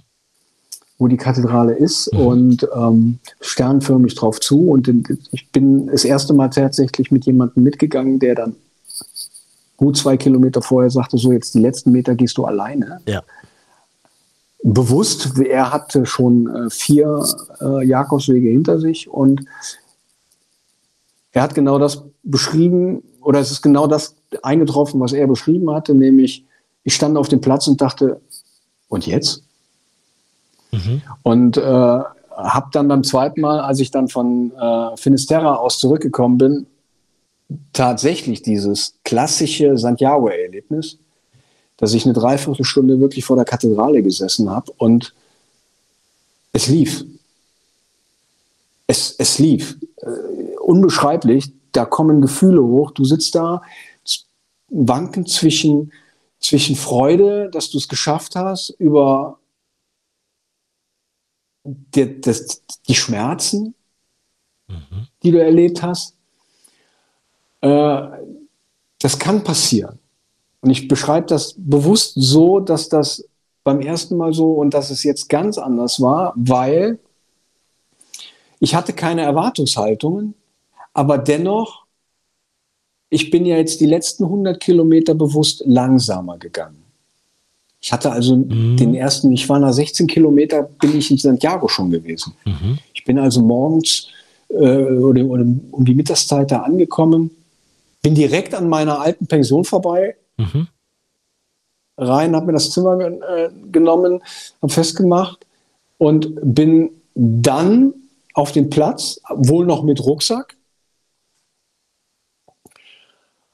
äh, was schon anders war, Mhm. Bei den mhm. letzten Malen bin ich direkt zuerst auf den Platz ja. und habe auch gedacht so, okay, du siehst jetzt tatsächlich das, du siehst die, die Leute, die nur 100 Kilometer machen, du, da, mhm. du, du, du, man kriegt ja den Blick dafür für die Leute, die die langen Strecken gelaufen mhm. sind, mhm. mhm. die dann mehr am Rande sitzen, die dann weniger feiern, die wirklich besinnlich sind. Und ich habe mich dann da hingesetzt und habe nur gedacht, 1000 Kilometer. Und bin beobachtet worden von einem äh, Niederländer, was ich gar nicht mitgekriegt habe, der auf Mallorca lebt. Und der hatte mitgekriegt, dass mich eine Frau angesprochen hatte, ich wollte ein Selfie machen und ob sie ein Bild machen könnte. Und dann habe ich das Ja gesagt und hatte mich aber dann hingesetzt und dann kamen wir so ins Gespräch und wir unterhielten uns genau über diese Tatsache, wie du die Pilger siehst. Mhm. Und ich, beim ersten Mal war es tatsächlich so, dass man noch gedacht hat, einer, der nur 100 Kilometer geht, ist ja kein Pilger. Mhm. Also dieses Vorurteil, dieses klassische Schubladendenken, was ich heute nicht mehr. Haben sehr viele auf dem Weg. Ja, nehme ich mich ja. selber auch nicht raus. Ja. Ne? Und ich habe aber mittlerweile jetzt durch den zweiten schon so viele kennengelernt, die ihre Geschichten haben. Sei es, dass sie einen Lebensabschnitt beendet haben und sagen, ich gönne mir das jetzt als Luxus, die den einfach als Tour buchen und wirklich sich die Ruckse, äh, das Gepäck vorschicken lassen und entspannt gehen. Und ich finde, das hat seine Berechtigung. Und wir haben uns darüber unterhalten und haben uns nur angesehen und gesagt, aber kein Ankommen ist gleich. Und auch die Emotion, die du, die du spürst, die ist auch, es ist immer dein eigenes Ankommen. Ich suche gerade wieder nach den, nach den Worten. Ja, ne? ja. Also wenn du, ich, ich, ich ich sitze vor der Kathedrale, du sitzt vor einem, einem Gebäude, was so viele Jahre alt ist. Mhm. Was Menschenleben gefordert hat, was Menschen Halt gegeben hat, was eine Geschichte beschreibt. Und du bist einen Weg gegangen, eine, einen kleinen, klitzenkleinen Zeitabschnitt in dem, was mhm. da vor dir steht. Ja, es ist, es ist diesmal wieder anders gewesen. Ich habe keine Tränen gehabt, aber ich war nicht weniger ehrfürchtig. Ich bin gespannt, wie es bei deinem dritten Besuch in Santiago sein wird. Gibt es denn schon Pläne? Ähm, ja, die Pläne sind äh, insofern, dass ich dieses Mal nicht nochmal alleine gehen möchte. Mhm. Also raus glaube, aus der die Zeit- Einsamkeit. Raus aus der Einsamkeit. Raus aus der Einsamkeit. Tatsächlich mit dem Wissen, wenn Ja. man an den Walter denkt oder an, Ja. an, an, an die Pilgerherbergen denkt, dass da die ein oder andere Momente äh, kommen werden, Ja. die äh, einen auch äh, ja, den Spiegel vorhalten, Mhm. möchte ich mal sagen. Möchte ich dieses Mal tatsächlich nicht alleine gehen und ich habe jetzt die Qual der Wahl aktuell. Also äh, es ist tatsächlich der Wunsch, dass ich kommendes Jahr wieder eingehe. Mhm. Von der Zeit her auch weniger das Problem. Äh, das äh, sieht auch sehr gut aus. Ich habe jetzt nur den einen Freund, das ist äh, der, der Georg. Das ist ein, ein sehr langjähriger Freund äh, und ähm, Pater, mit dem ich gehen werde äh, oder überlege zu gehen. Das, das, das war jetzt so in, in der engeren Wahl, weil äh, wir den Del Norse überlegen zu gehen. Mhm. Also den Küstenweg komplett ganz. Und jetzt der, der Rudi, der äh, animiert mich die ganze Zeit für den Portugies. Allerdings von Lissabon. Mhm. Beides Küstenwege, aber dadurch, dass äh, der, der Rudi jetzt beispielsweise sagt, wir wollen in Lissabon starten, sind sie auch wieder nicht unbedingt die kürzesten Wege.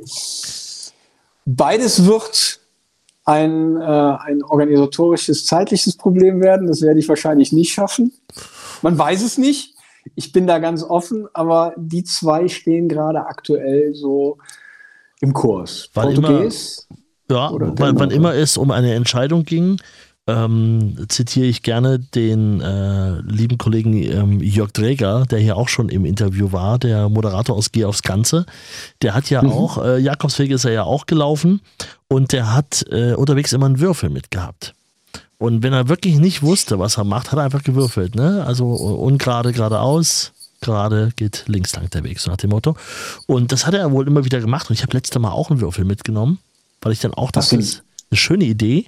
Äh, aber ich habe es nie, nie gebraucht, weil ich auch gemerkt habe, nee, eigentlich weißt du es. Und vor allem, wenn du den Würfel fallen lässt und eigentlich schon hoffst, dass eine ungerade Zahl kommt, damit du eben ne, zu einem Resultat kommst, dann brauchst du den Würfel auch nicht. Ähm, aber insofern, Genau. vielleicht, vielleicht ist es jetzt, hast du eine Zweijahresplanung. Machst du jetzt. Aktuell, genau. Ja, also das, okay. das, das, wenn wenn wenn, es zwei wären, dann wäre es dann wär's eine Top-Nummer, aber mm, muss mal gucken, also wie ich das mache. Aber einer der beiden, Ja. denke ich mal, wird es. Und dann kannst du uns danach gerne wieder erzählen, wie das gewesen ist. Äh, Sehr gerne. danke dir sehr für deine Zeit und für ähm, das ein oder andere auch Wörtchen mehr über den, über die Via della Plata und vor allem auch über das, was so drumherum und auf diesem Weg noch passiert und was dich da auch interessiert hat und dich bewegt hat.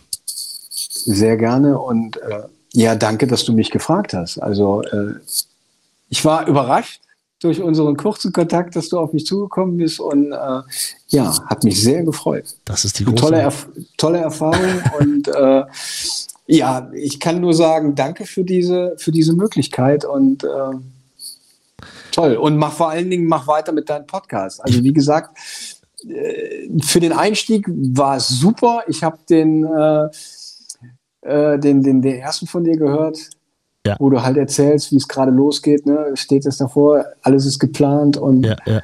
Das war so mein erster letztes Jahr und sie haben mich begleitet. Also mach weiter so. Das ist Das freut Sache. mich. Vielen Dank und alle, die jetzt zuhören und merken, Mensch, dem habe ich auch schon mal geschrieben.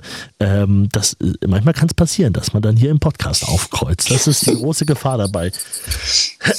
Also, mein Lieber, ich danke dir sehr. Wünsche dir einen, äh, weiterhin einen guten Weg, wo immerhin es dich treibt und äh, halte uns gerne auf dem Laufenden. Sehr gerne mache ich. Dir auch eine gute Zeit. Buon Camino, mein Lieber. Buen Camino.